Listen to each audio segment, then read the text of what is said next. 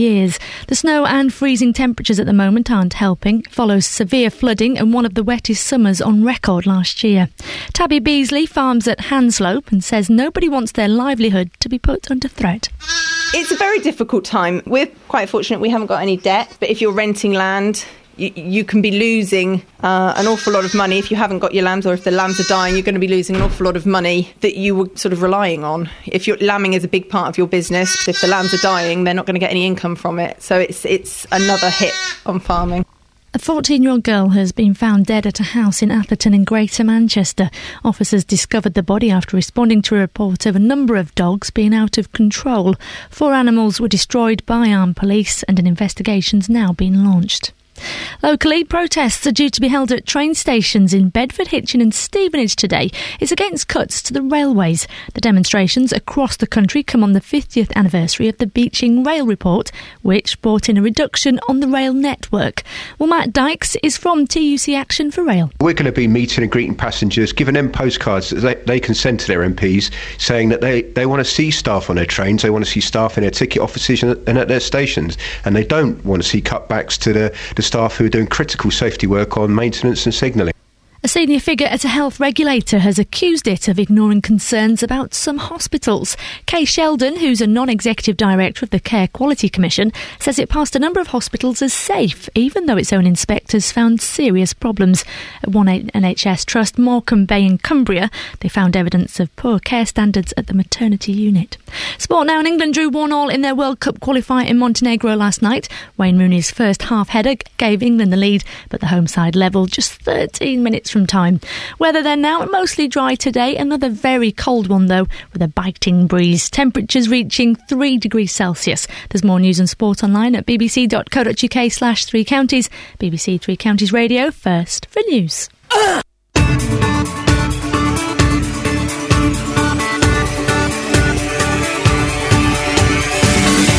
This is Iain Lee, BBC Three Counties Radio. I'm I'm really bored of the cold now.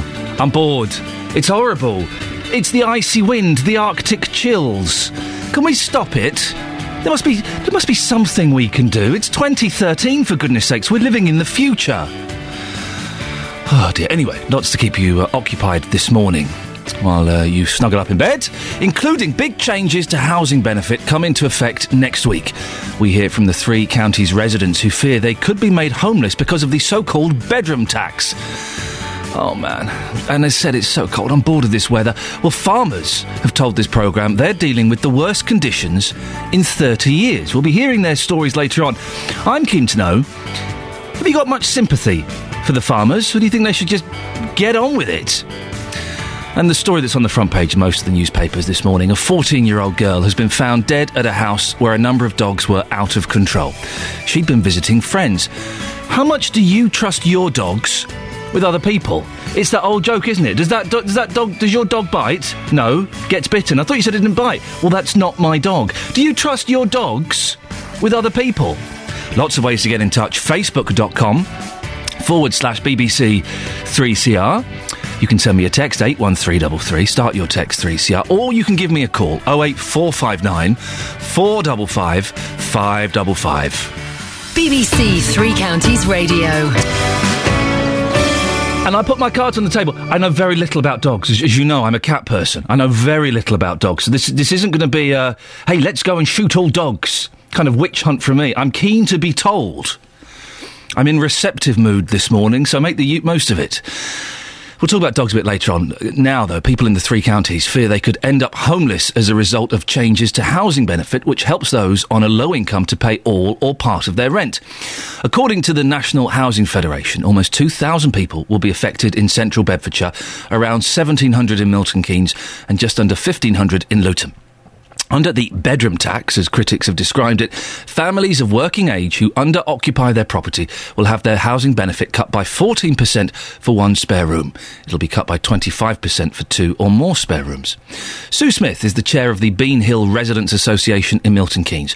She spoke to our reporter, Tony Fisher, at a meeting for residents to discuss the benefit changes. There are people here in this meeting who told me they're going to end up homeless.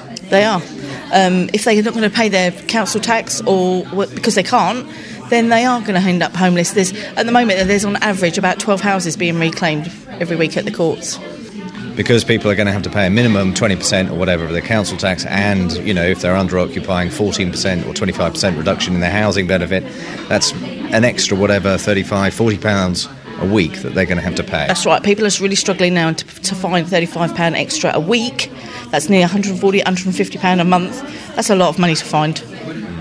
Are you getting a lot of people coming to you saying similar things like that? Definitely, as a resident association um, chair and also as a parish councillor, we're, you know, we're trying to put into wheels in motion that's going to help these people. And to be quite honest, we don't know how to help them yet because they haven't finished the changes. I So I think when the changes actually come into force next month, May, April, May time, we're going to see a lot of difficult situations with people, aren't we? Yeah, we are. It's going to get really bad out there. It's a vicious circle. I know there's no jobs out there for people to go and get, and yet they're saying you need to go out and get a job. And that's our reporter, Tony Fisher, speaking to the chair of the Bean Hill Residents Association. Well, listening to that is Kathleen Oates from Bean Hill in Milton Keynes. Morning, Kathleen. Morning. You're one of those worried that you might end up homeless, aren't you? I am. Uh, Tell, tell me your situation. What, what, what could possibly happen when these, these benefit changes come into place? Right. Uh, I'm a tenant for Jefferson's Housing Association. Um, my housing benefit is being reduced by 14%, which means as from the 1st of April, I need to pay £14 every week towards my housing benefit. Um, because I'm in receipt of job seekers allowance, I have to pay fortnightly, so that would be £28 just for my rent alone and I have to start paying my council tax, which is fifteen pound, which starts also on the first of April. Is that £15 a week? No, it's fifteen pounds every month. £15 every month. Okay. Um, well, how are you going to get the money? Um, I'm going to literally have to sacrifice my food shopping um, because I won't have enough money to buy food once I pay my rent and council tax. Describe your situation, Kathleen. How big is your house and, and who do you live with? I live by myself. I have a two-bedroom house. And do you think that this change in the benefits is fair? It's absolutely disgusting. Why? It's not fair at all. Um, I'm one of the thousands of people who pay my national insurance. Um, so I actually pay something into the system for problems arise when obviously I don't have a job. So I feel like I'm being penalised because I obviously I don't have a job, and the attitude of the prime minister and all his councillors and people who work in the council are it's easier to claim benefit than get a job. I'm sorry, but I don't agree with that. You've been trying to get a job, haven't you? I've been in a job club for the last uh, two years. Um, I attend weekly uh, job club, which is um, called ACAS. Um, I apply for anything between 10 to 15 jobs, and I don't get no replies or any, not even my foot in the door. What would you resort to to, to make ends meet? Um, I really wouldn't like to say. Why? um, because it's going to be something that I'm against. Um, probably becoming an escort or some other immoral. Really, you'd go you, you go that far? So you, you, you'd, you'd sacrifice your food and you'd, you'd possibly consider turning to prostitution to pay? Yes, I would. Yes, I would. Or um, I'd go to a loan shark to get um, a loan to basically to keep me above water. Well, Kath, Yeah, so- that's that. d- Listen, don't don't do that because that's only going to end in. That's going to make things worse. Going to a loan shark. Do you understand why the government are doing this? That there are families who, you know, families of of two, three, four people who are stuck in one bedroom places, and perhaps they need that extra room more than you do. Um, yes, I, d- I am fully aware of that, um, but it's not really. That's not what I'm I'm listening to. Obviously, as I turn on the radio, turn on the telly, every magazine newspaper I read. Um, it's the fact that David Cameron has let in too many immigrants. Um, as it's stated on our Facebook page, that an average pensioner receives six thousand in pension per year. An asylum seeker received twenty nine thousand nine hundred and twenty five pounds per year. Okay, Kathleen, so to end it there because I, I, I, do worry we're going off on a slight tangent. But thank you very much. It's Kathleen Oates from Bean Hill saying that uh, in order to pay the extra money she'll have to pay due to reductions in council tax benefits and um, the uh, cutting her benefits due to the in inverted commas bedroom tax, she'll cut down on her food, might go to a loan shark, and might resort to prostitution. Oh eight four five nine four double five five double five is the phone number. What do you think? Have you got sympathy for someone someone like Kathleen who's uh, who's obviously desperate? Or are you one of those families living in a one bedroom property, two bedroom property, and you think, well, there's an extra bedroom there. We could do with that. 08459 455 555.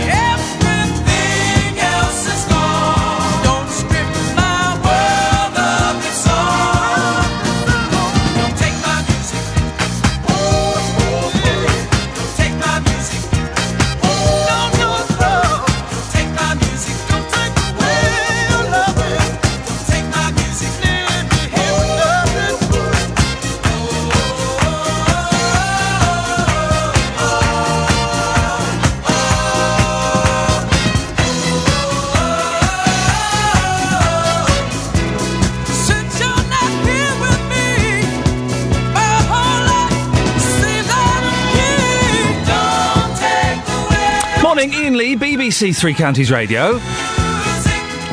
Talking about farmers in a bit, so it's the worst weather they've had in about 30 years. Lots of footage on the news last night of the sheep stuck in snow, people celebrating as they rescued a lamb. Well, you're thinking, well, it's going to be killed at some point. I don't know why. Have you got any sympathy for the farmers? Or do you think, come on, guys, it's England, it's Britain, this is kind of the weather we have to put up with? 08459 455 555. We'll be speaking to some farmers very shortly on this show and finding out exactly how bad this, uh, ongoing, I say winter, it's spring now, how bad this weather is for the farmers. 08459 455 555. Travel news now, Sophie Tyler. Beds, Herts and Bucks travel. BBC Three Counties Radio. No major problems to update you with at the moment. All seems to be moving nicely out there, particularly on the motorways. M1 looking good, as is the M40 and the M25 at the moment. Usual delays not causing too much of a problem, moving nicely actually on the A41 around Buckingham and also the A405, that's the North Orbital Road, looking fairly good on the sensors. Just looking at the trains, and uh, they're all looking good as well actually. No problems on the departure boards this morning just yet. Sophie Tyler, BBC Three Counties Radio. Thank you, Sophie. Morning, it's 6.16. It's Wednesday, the 27th of March. I'm Iain Lee. These are your headlines on BBC Three Counties Radio. People in the three counties fear they could end up homeless as a result of changes to housing benefit. Protests are due to be held today at train stations in Bedford, Hitchin and Stevenage against cuts to the railways. In sport, England drew one all in their World Cup qualifier in Montenegro last night. The weather today for Beds, Herts and Bucks mostly dry with some sunny periods at time, but it's going to be another cold day with a biting breeze. Maximum temperature is 3 degrees. Coming up, farmers have told this programme they're dealing with the worst conditions in 30 years. We'll hear more from them before 6.30. BBC Three Counties Radio. On April the 1st, the welfare system undergoes its biggest change for 60 years. We're determined to reform welfare so that work always pays. There'll be new benefits, changes to existing ones, and more responsibility for local government. They're not being guinea pigs, they're actually getting very, very close support and advice, and actually, I think this will be a tremendous success story. This week, we'll be finding out what these radical changes really mean to beds, herts, and bucks. We're going to be £908 worse off. As usually, it just feels like we're wading through mud with this one. Now that I'm on benefits, I'm actually better off. Benefit changes, making it clear. This week on BBC Three Counties Radio. You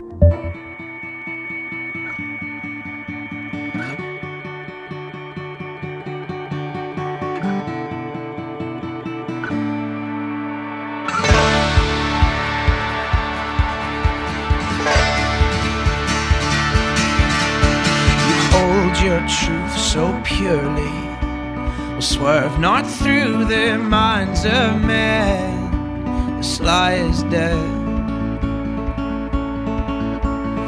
cup of yours tastes holy, but a brush with the devil can clear your mind and strengthen your spine. But fingers tap into what you were once. And I'm worried that I blew my only chance.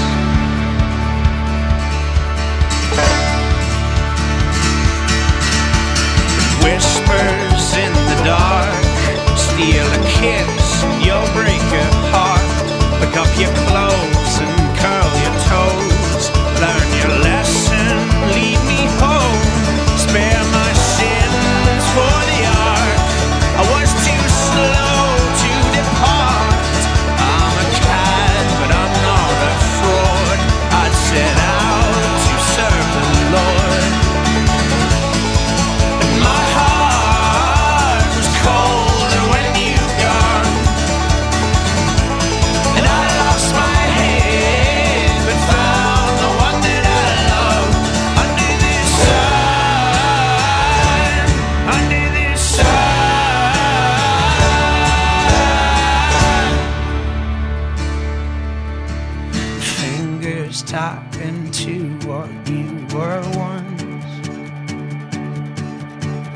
worried that I blew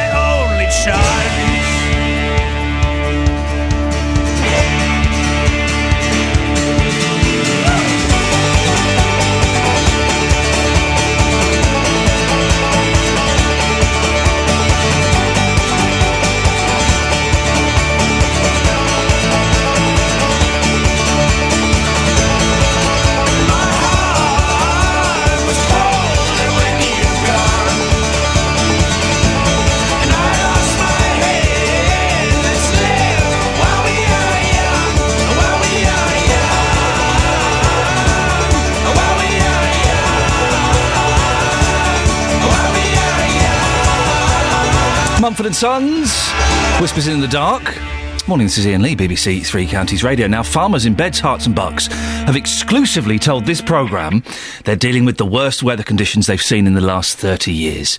The snow and the freezing temperatures couldn't have come at a worse time, following one of the wettest summers on record and severe flooding. Well, our reporter, Ewan Duncan, has been to a farm at Hanslope near Milton Keynes to find out how sheep farmers are coping. I'm Tabby Beasley. We're farming at Manor Farm at Hanslope. Just picked up these two lambs. The mother's had four lambs, so she's not going to be able to cope with all four of them. So we're going to take these two in. They're very cold. They're not going to survive out tonight. So what we'll do is we'll bring them into the house, bring them into the kitchen, and I'll get them wrapped in a towel with a hot water bottle, and we'll try and tube feed them. If they're too weak, which looks quite possible, we'll put a tube directly into their stomach and give them some warm milk directly into their stomach, and that should keep them going. They'll take about an hour and a half to warm up by my lovely Rayburn, and hopefully within the next sort of 24 hours, we'll be able to put them in a pen in a warmer part of the barn. How often have you had to do this? Um, this year we've done it three, four times, um, but every year we get a couple, you know, for some reason or another. But this year we've only just started lambing, and I've already done it four times. So it looks like we're going to have a bad year and a very messy kitchen. What's the scale of the problems for farmers at the moment? Well, having just got over the fact that we've been very badly flooded and the arable side of things is having a difficult time getting crops in the ground, we've then had the Schmallenberg virus in the cattle and the early lambing. We seem to have just got over that now, and now we're dealing with this with the bad weather, and the lambs just aren't surviving. We're not as bad here as in some parts of the country where they're, they're having to actually dig the ewes and the lambs out from snow. But lambs are definitely going to be a smaller number of lambs available this year than we've had in previous years. How much impact is the virus having?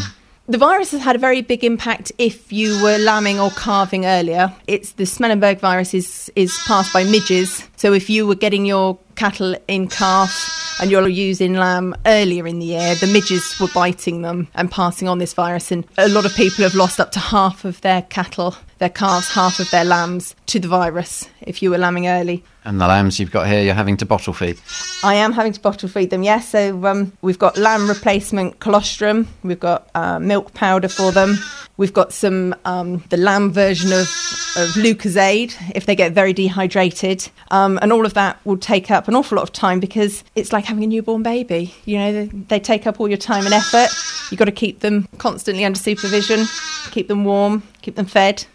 How long will they stay inside? Two or three days at the most in here, and then um, I've got another barn that is is more secluded, and we'll bank up some straw bales for them to sit behind. But then we'll still have to go out and feed them until they're full grown enough to have um, some grass. How difficult is it at the present time for farmers?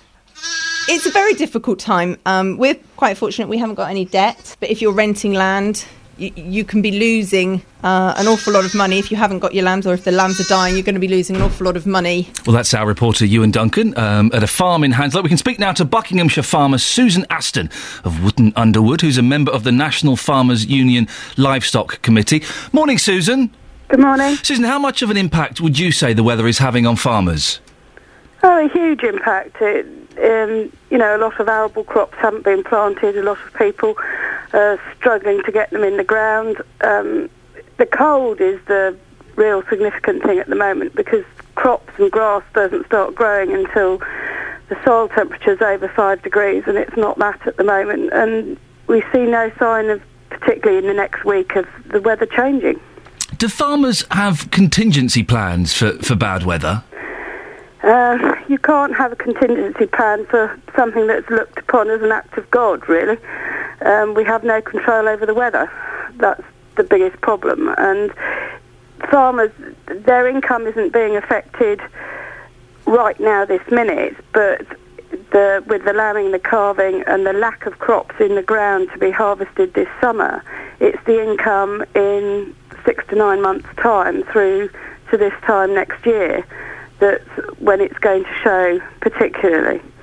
How is this, this going to affect people buying food? Are, are, are prices going to go up?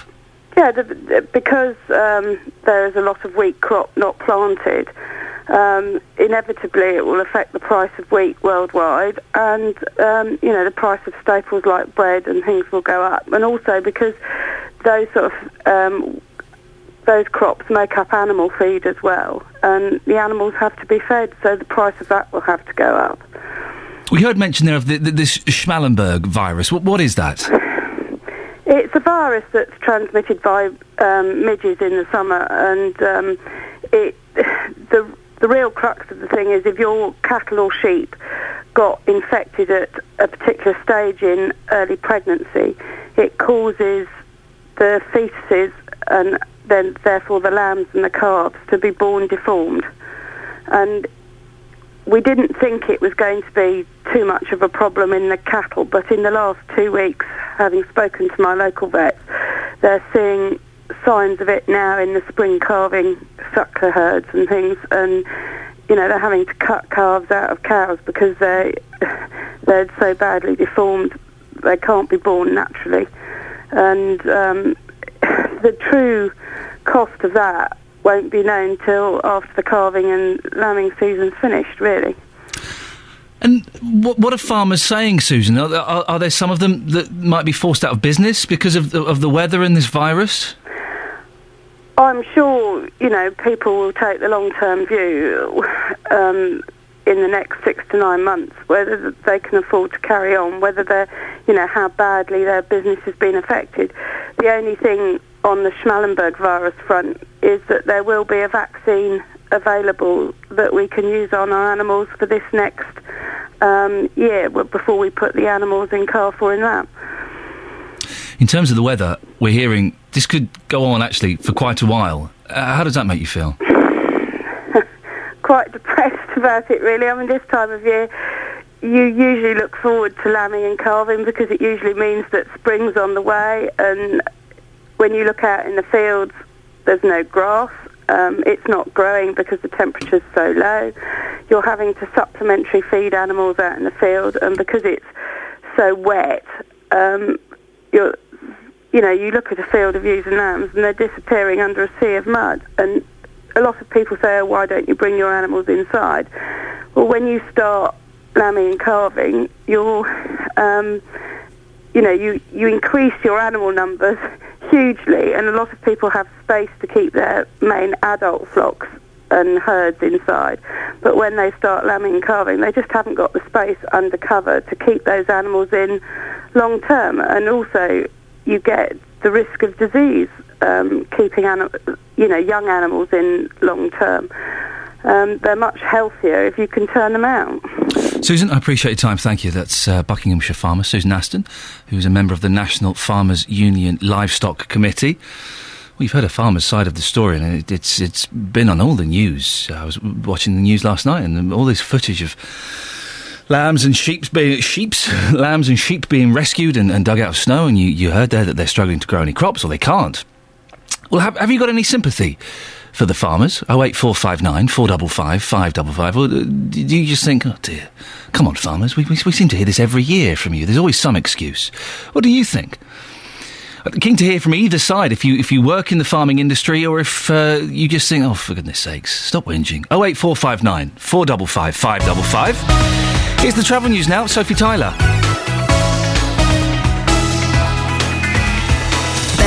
Hearts, and bucks travel. BBC Three Counties Radio. Well, still no major problems out there at the moment. Looking good on the motorways and the usual trouble areas, not causing uh, massive problems at the moment. Looking good on the A41 and the A414 at the Park Street roundabout.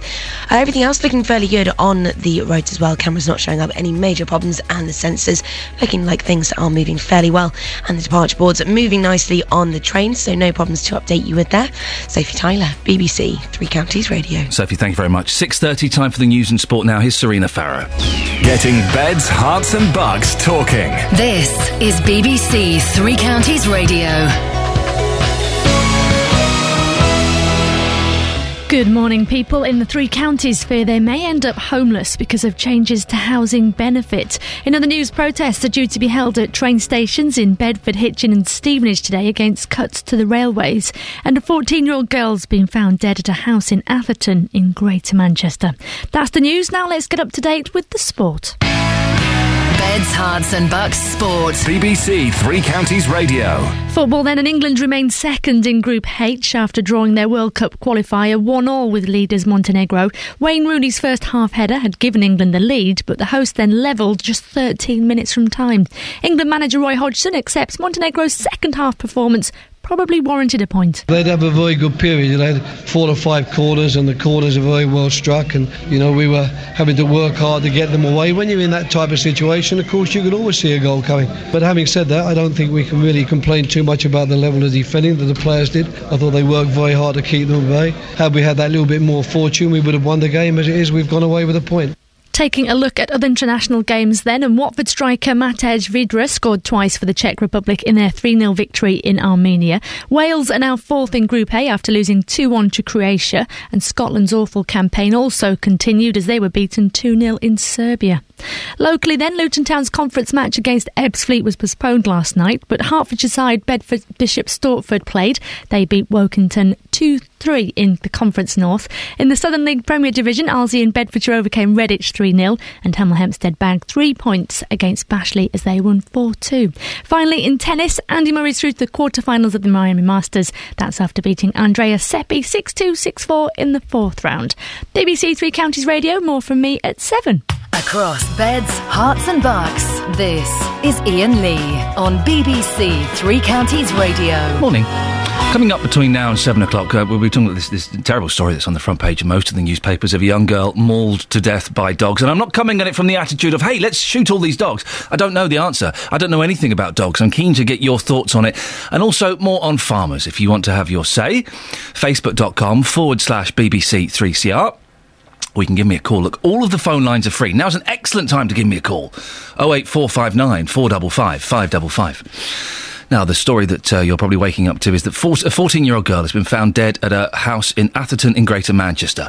Officers discovered the body when they responded to a report of a number of dogs being out of control. Four animals were destroyed by armed police, and an investigation has been launched. The teenager had been visiting a friend. Well, I'm asking this morning what extent do you trust your dogs with other people? You always give, oh no, he wouldn't, I wouldn't let anybody. But you don't. I, I guess you just don't know with dogs. Well, our dog-loving correspondent Justin Dealey is out in Luton this morning. Morning, Justin. Yes, hello, Iain. It's uh, a freezing cold at Stockwood Park in Luton this morning. Dog walkers, they start arriving here from around 6am onwards. And I've been asking them this morning whether they would trust their dog with other people. And this is what they've had to say. Well, you know, you got three lovely dogs here this morning. Tell us more about your dogs. Um, they're lovely rescue dogs, and I put lots of time in with them. And they're out here for a walk every day, regardless of the weather. We're up here three, 360 days a year. Really? And it's very, very cold this morning. So, the big question this morning would you trust your dogs with somebody else? Yes, um, some people. I wouldn't trust them with somebody who didn't know anything about dogs, because they are big dogs and they are purebreds. But even in your home, if, if somebody came to your home, would you not let your dogs out of your sight just to be on the safe side? Yes, my dogs would be in the kitchen. I don't let my dogs out round the house with people that, that don't know them, and they don't know them. I mean, what would you say to anybody who says, look, I, I've. I've had a dog for, for 10 years, he's absolutely lovely. Of course he would be fine with somebody else. Are they living in a fantasy world, those people? Some dogs, you've really got to know your dog whether he would cope with strangers or not. My 12 year old dog wouldn't cope with a stranger. Hmm. He would have to be with somebody that he knew. I wouldn't leave him with a total stranger or, or um, just let someone come into my house and just open the door and let them in. And this Dalmatian here, what's his name? Cooper. Cooper, you just tried to eat my microphone. Thank you very much indeed for your time. Okay, thank you. So, your dog's here with you this morning. Tell us about uh, your dog. How old is he and, and what sort of breed is he? He's a gun dog, a pure Labrador. He's about just just over two years old. And would you trust him with other people? Uh, I'd say 99% yes. There's also always a possibility something may go wrong, but generally I would. But again, if somebody came to your house, would you always be keeping a, a very close eye on things just in case you took a, a dislike to that person? Yeah, I, I always um, obviously introduce them first. Um, I always get him to sit before I let them in, and then I'm, I'm always there. And there's always generally someone in the room. But that's just the way it is. Not because um, I don't trust him, but then when he gets to know them, he's generally you can tell when if there's normally something he's not sure about. If he's not sure, then I'd definitely keep an eye on him. If he's okay, then I, I'd yeah I would trust him. I'm lo- I don't know a lot about dogs, Justin. I'm a cat Mm. person. I've said before. I'm looking at these dogs that, that are responsible for for the, uh, the, the this young girl being uh, being killed. Uh, a, a Staffordshire Bull Terrier and Bull Mastiff. Yep. They're ugly dogs. They're ugly. Why would you? there's- There were four or five of these dogs in this house. Why would you have such ugly animals in your house? I mean, some people, of course, they want that type of breed because it looks quite fearsome. That's saying you often see a certain type of person. I'm stereotyping there that, that may go out and buy that dog. In saying that, I've seen Rottweiler owners who, who look perfectly normal, if you like. But, I but- haven't. but- Uh, I haven't. It's because I'll say it, it's because they got a small, d- d- a small winky. That's what it is. It's a winky extension. I mean, often this conversation comes up with children, and a lot of people again would say, "Well, my dog's absolutely fine. You know, I've had him for years. Oh, he's got such a, a lovely nature. He would never do anything." But at the end of the day, you're dealing with an animal, and if I had a dog, I certainly, a bit like that man there, will be introducing him to people because your dog may take a dislike to somebody for whatever reason. They may take a dislike to them, and they could attack them. So a lot of people, you know, responsible dog owners certainly would take precautions, I'm sure, before introducing them and leaving them with somebody that that dog doesn't know. Listen, I've got I've got a cat, right, and my cat is is timid and, and stuff like that. But I still, if, if I've got kids round or babies Hmm? round, I still keep an eye on her because you just you just don't know that animal instinct is in there to protect yourself. You just you just don't know what they're going to do. So to have four or five of these, and these are horrible. What if, if someone owns a Staffordshire Bull Terrier or a Bull Mastiff? Can you give me a call now and tell me why on earth you would own such an a, a horrible looking dog. What what ple- what pleasure does it bring you? Don't sit on the fence. I've got to try and find somebody this morning in Luton who owns one of those dogs, and we'll put that direct question to them. Not quite in that wording, in, but uh, I certainly uh, put a question to yeah. them. If the dog was here, I wouldn't. Oh eight four five nine four double five five double five. Where are you off to next, Justin? Going off to uh, Bedford, a couple of stories this morning. Uh, two neighbourhoods in the three counties have been highlighted in this new study looking at the greatest wealth gap. I'm off to uh, Tideman Close in Bedford, and then after 8 o'clock this morning, off to Milton Keynes. Uh, the college there has become the first in Beds, Herts and Bucks to open a shop run by the recruitment agency Reed. So, two quite interesting stories on the way after 7. Now, Justin, you, you do a little show at the weekends, apparently. Little show, yes, W- yes. w- w- what time is it on? Uh, it's on between uh, 9 and 12 on Saturday morning. It's a music show. And uh, I was going to say, the other week you said, could we get Dennis Locorriere from Doctor Hook on your Yes, programme? yes. Um, he's on my show this weekend. I'm looking forward to it. Is he? Yes. But Dennis is a friend of mine, the voice of Doctor Hook. Hey, when friend you're or- in love with a beautiful woman. When I mentioned you, he went, Iain who? Oh, well, Justin, I'm, I'm trying to pr- promote your show, so I'm going to ignore just the slides. I like Dennis. He's br- uh, well, that's well worth a listen. Yeah, great Listen, guy. Let's. l- Why don't you show the listener what you can do? The next song, "Sweets for My Sweet," the Searchers. Do you want to? Do you want Oh. to cue it up? Yeah, h- how many seconds have we got before the uh, before the vocal? It, go, it goes straight in, according to this. Straight in, okay. Uh, here's the Searchers from 1963, I believe. Uh, Sweets for My Sweet on BBC Three Counties Radio. Sweets for my sweet, sugar for my honey. Your first sweet kiss thrills me so. Sweets for my sweet, sugar for my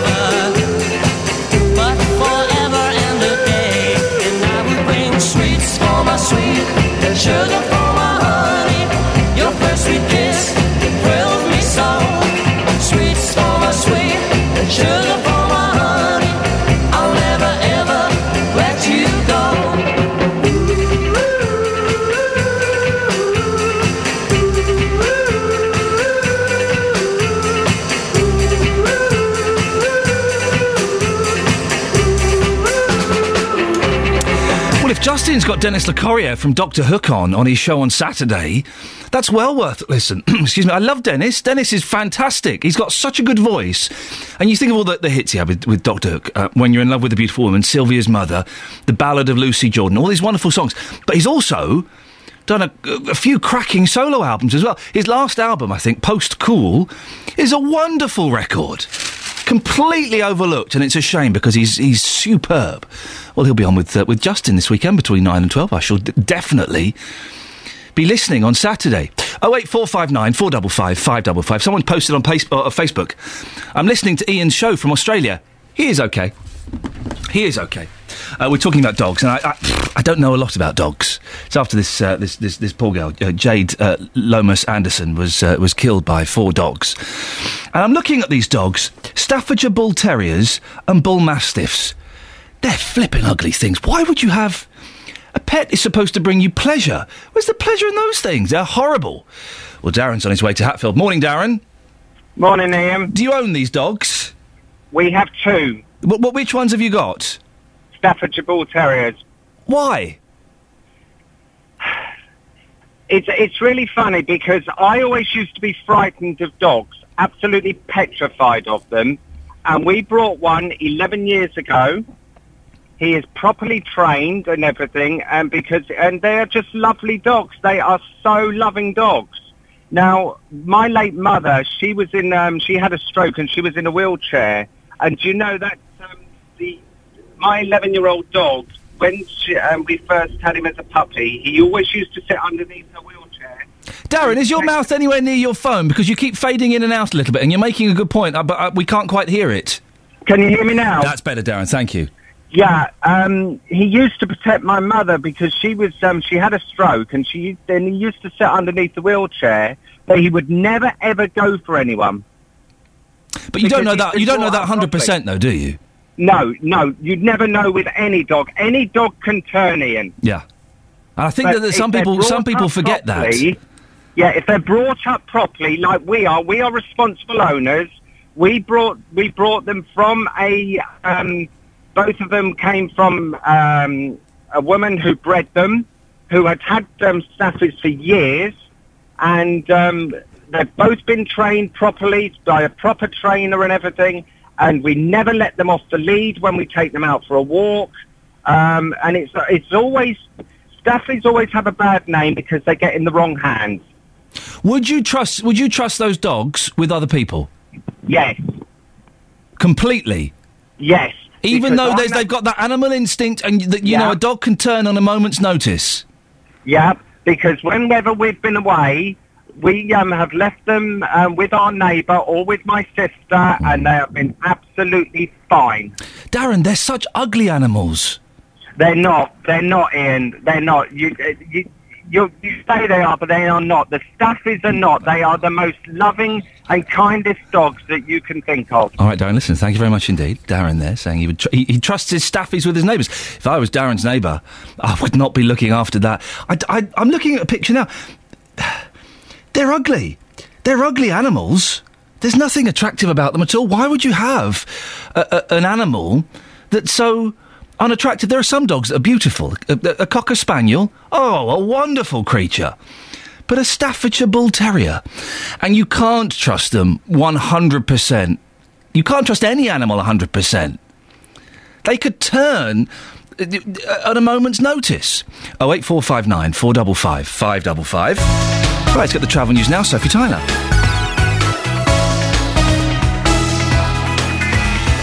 Beds, herts, and bucks travel. BBC Three Counties Radio. Anti-clockwise on the M25, looking heavy between 26 at Waltham Abbey and 25 at the A10 for Enfield. Also fairly heavy around junction 20 at Kings Langley, and also the Barnet bypass heading south, uh, beginning to look a little bit slow where you'd expect between Stirling Corner and the Watford bypass. Everything else really not looking too bad at all. Actually, trains still moving nicely at the moment. Sophie Tyler, BBC Three Counties Radio. S- uh, Sophie, thank you very much indeed.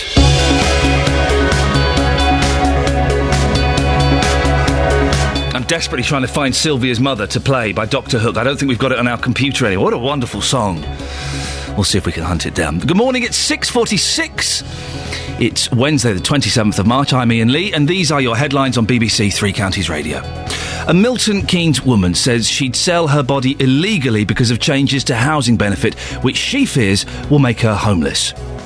Farmers in Beds, Herts and Bucks say they're dealing with the worst weather conditions they've seen in the uh, last 30 years. In sport, England are second in Group H after drawing their World Cup qualifier 1 0 with leaders Montenegro. Coming up, a 14 year old girl has been found dead at a house in Atherton in Greater Manchester. Can you ever completely trust a dog with someone else? We'll hear more before 7am. Let's get the latest weather now, though. Here's Wendy Hurrell. Beds, Herts and Bucks weather. BBC Three Counties Radio.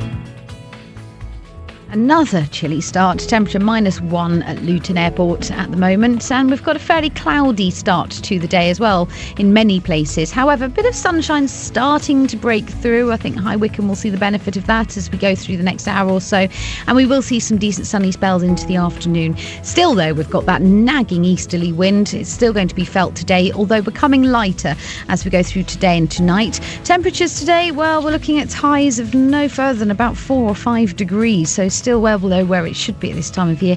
But for most of us, uh, it should be a largely dry day. Then, as we go through the night, as I say, the wind easing back a touch further. There will be some clear sky, and once again, a widespread frost will form as temperatures fall just below freezing. So we do it all over again tomorrow. There will be some sunny spells on and off throughout the day.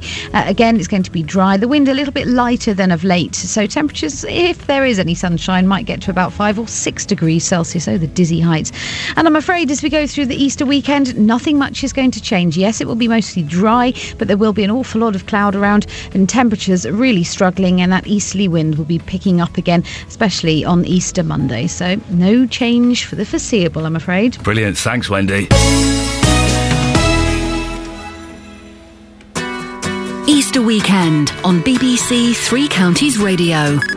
Good Friday from 6. It's Helen Lee. So, what does Easter mean to you? Is it the most important weekend in the Christian diary or a food fest? From 9, Colin Berry. I'll have more nostalgia with orchestras and singers depicting music radio like it used to be. From 11, Richard Williams. I'll be here with some local stories, live guests, and a man having a manicure. From 2, Three Counties Sport. There's live commentary on Watford versus Burnley, Hartley Hartlepool against MK Dons, and Stevenage away to Crawley. From 6, Jerry Byrne. Join me for some of the very best Irish music and much more. Good Friday on BBC Three Counties Radio. Right, couldn't find Sylvia's Mother by Dr. Hook, but I found a song which I think is better. This is my mum's favourite song. Although it's about a couple having sex twice. Uh, Dennis Locorriere, the singer of this, is going to be on Justin's show at the weekend. Oh, I'm all excited about that. Dr. Hook, a little bit more.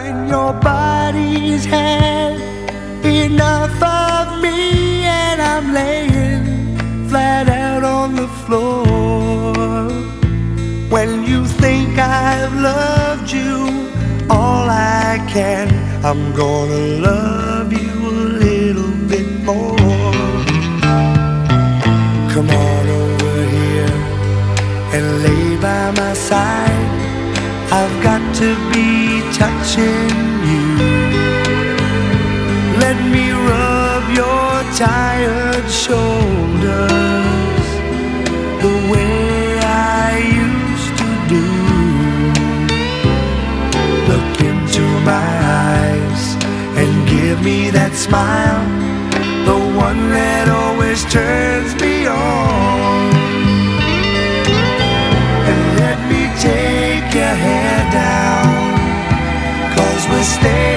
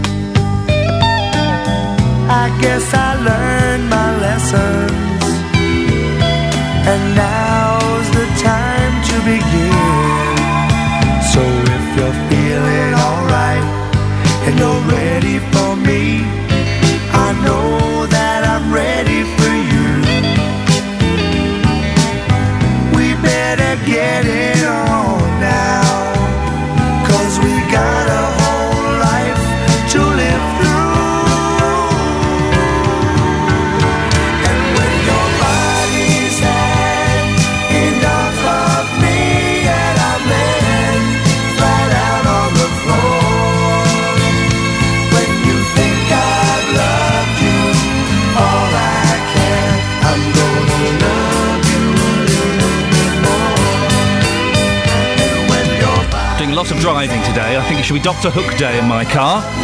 Doctor Hook, lead singer Dennis Locorriere, not the guy with the patch, that's the other fella. They don't talk. Don't mention him. Uh, he's going to be on Justin's show on Saturday, so well worth uh, a listen. 08459 455 555. D- dogs are in the news again, as they often are. I'm, I'm not doing a whole, hey, we should ban dogs, let's ban dogs kind of thing. I, I don't think that's the answer at all. Of course, it's not the answer, and you can't ban dogs completely. But I don't understand the attraction of some of them. These Staffordshire Bull Terriers and a Bull Mastiff, they're flipping ugly. American Bulldog, oh, they're horrible things. We're talking about it because a 14 year old girl has been found dead at a house in Atherton in Greater Manchester. Officers discovered the body when they responded to a report of a number of dogs being out of control. Four animals were destroyed by armed police and an investigation has been launched. The teenager had been visiting a friend. Well, Mick Martin is uh, from Bedford and he's from BBC's Dog Borstal. Morning, Mick. Morning. Iain. Police think that two of the dogs were Bull Mastiffs, two may have been Staffordshire Bull Terriers. They look aggressive breeds. Are they I- innately dangerous? I don't think um, I don't think they're really innately dangerous. I think it all depends on their surroundings. I think what happened, uh, the tragic incident again, was probably due to it being some out of control pack. And then the question's got to be: is why would you want a pack of animals in your house? Well, that's the thing. There were, there were five dogs there, uh, I, I think, and four have been have been destroyed. Why would someone have, you say, a, a pack of dogs in their house? Exactly. I mean, um, I've I've got a lot of clients that want one or two dogs, you know, and I, I try and put them off, you know. And I'll say, you know, they say, well, they need they need company, they need friends, you know. And it, it, it's not true at all, you know. One dog with the family can live quite happily. They don't need two, they don't need three, they certainly don't need five. How trusting should owners be when they have uh, guests round, uh, and when kids and when teenagers are around in particular? Right. I, I looked this up um, yesterday, Iain, when I got the call from uh, BBC Three Counties, and this is the seventh call that I've done involving a death. And so I'll say it once and I'll say it again. I've got a signed football upstairs in the office, and I wouldn't leave that alone with the with the dog. So why would I leave a kid alone with the dog? Oh, you, you get another phone call, mate. This could, you could be talking about this another, someone else a bit later on. So why? It, it seems obvious to me that I wouldn't leave one, two, three dogs like this alone with, with, with a young person. Why do some people not get that? I don't know. I just I just don't understand it. You know, it's just uh, it's just absolutely tragic. You know, how many times have I been on the telly and on the radio talking about the same thing? And people just, you know what? You, you'll get callers who'll phone up now and they'll say, "Yeah, but my dog's all right." Yeah, yeah. But no, it's not. No, it's not. And you know, it, it, anything could happen. You know, the, the the child might have stepped on one of the dogs. It might have been frightened. You know, there was an incident where a firework went off and the, and the dog reacted against the the owner and started biting the owner. You know, um, people just don't listen. They just don't want to listen. Is there anything? I mean, would, c- can any laws be changed? What, what, what is there anything the government could be doing?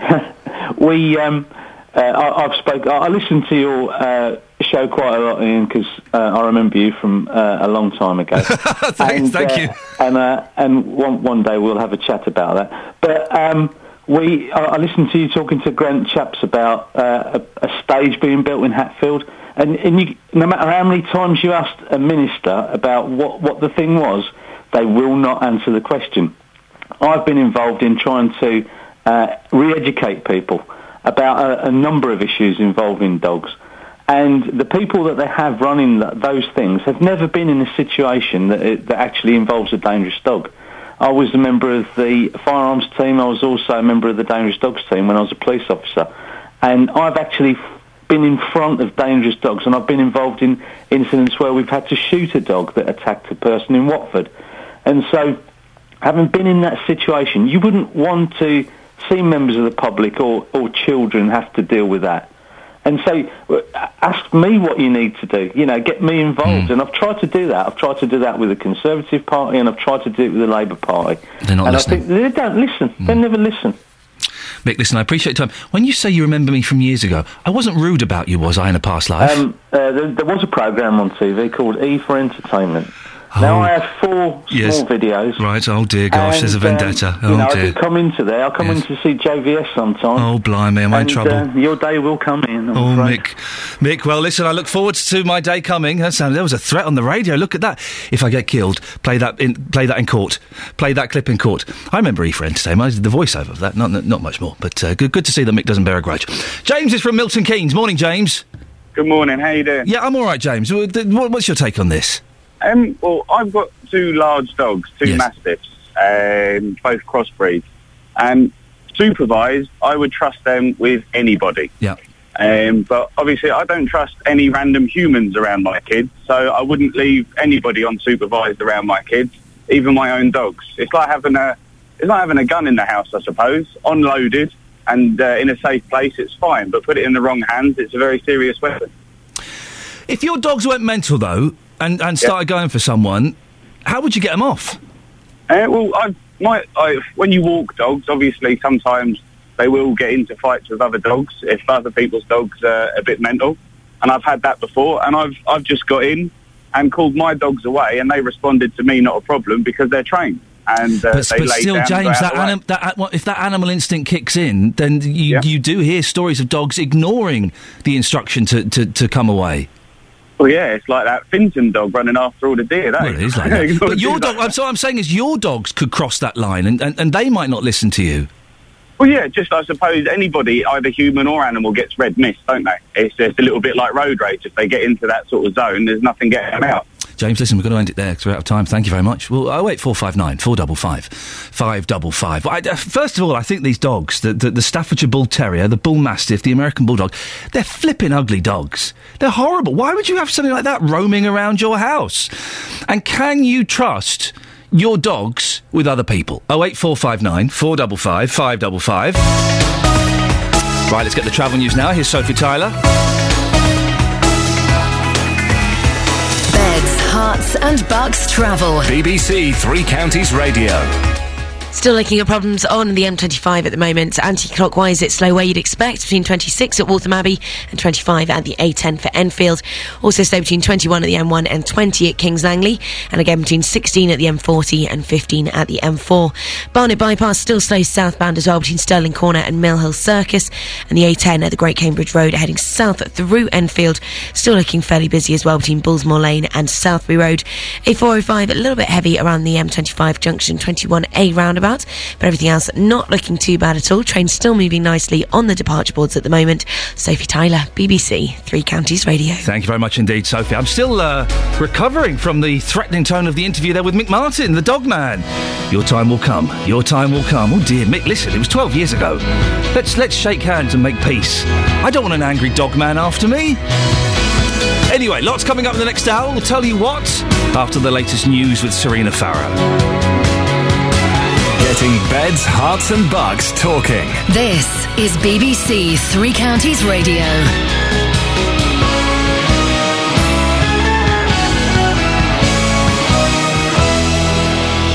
Good morning. The headlines. People say housing benefit changes will make them homeless in the three counties. Farmers have one of the worst years ever, and Job Centre opens in Milton Keynes. BBC Three Counties Radio. People across the three counties fear they may end up homeless because of changes to housing benefit. It helps those on a low income to pay all or part of their rent. Well, if you have a spare room, then benefit will be cut by 14% and it'll be 25 for two or more spare rooms that you have going free. According to the National Housing Federation, around 1,700 people will be affected in Milton Keynes and around 2,000 in central Bedfordshire. One of those is Christine Cullerton from Shefford. If I then fall into arrears and get into financial difficulty, the Housing Association will have no authority or responsibility to rehouse me. I will be deemed as making myself intentionally homeless. Taking a look at farmers now across Beds, Herts and Bucks, and they say they're dealing with the worst weather conditions they've seen in the last 30 years. The snow and freezing temperatures aren't helping either. It follows severe flooding and one of the wettest summers on record last year. Well, Tabby Beasley Farms at Hanslope, she says the Schmallenberg virus has also had a big impact. The virus has had a very big impact if you were lambing or calving earlier. It's the Schmallenberg virus is, is passed by midges. So if you were getting your cattle in calf and you're using lamb earlier in the year, the midges were biting them and passing on this virus. And a lot of people have lost up to half of their cattle, their calves, half of their lambs to the virus. A 14 year old girl has died after being attacked by dogs in Atherton in Greater Manchester. Police say Jade Anderson was found along with five dogs, which were said to be aggressive and out of control. Four animals were destroyed in all, and an investigation's now being launched. Campaigners are due to protest today at railway stations in Bedford, Hitchin, and Stevenage. It's against ticket office closures and job cuts. It comes on the 50th anniversary of the Beeching Rail Report, which brought in a reduction on the rail network. Now, Milton Keynes College is opening a job shop in order to help students find work. It's the first across the three counties to team up with a recruitment company, Reed. Jessica Cooper has all the details. The Work Hive will offer students access to local jobs and training to make sure they have the skills needed for employment when they finish their studies. A similar partnership is in place at eight colleges across the country. It first launched in Bournemouth last January and has resulted in hundreds of students finding work. Moving on to football, and England remained second in Group H after drawing their World Cup qualifier 1 all with leaders Montenegro. Wayne Rooney's first half header given England the lead, but the hosts then levelled 13 minutes from time. Weather then, and it's mostly dry today, but another very cold one with temperatures just reaching 3 degrees Celsius. That's 37 in Fahrenheit, around about the same temperature as yesterday. There's more news and sport online at bbc.co.uk slash three counties. BBC Three Counties Radio, first for news.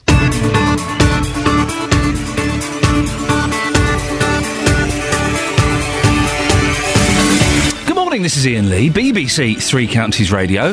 Lots coming up between now and nine o'clock. Here every weekday, by the way, six till nine. If you've uh, you've only just discovered us, thank you very much.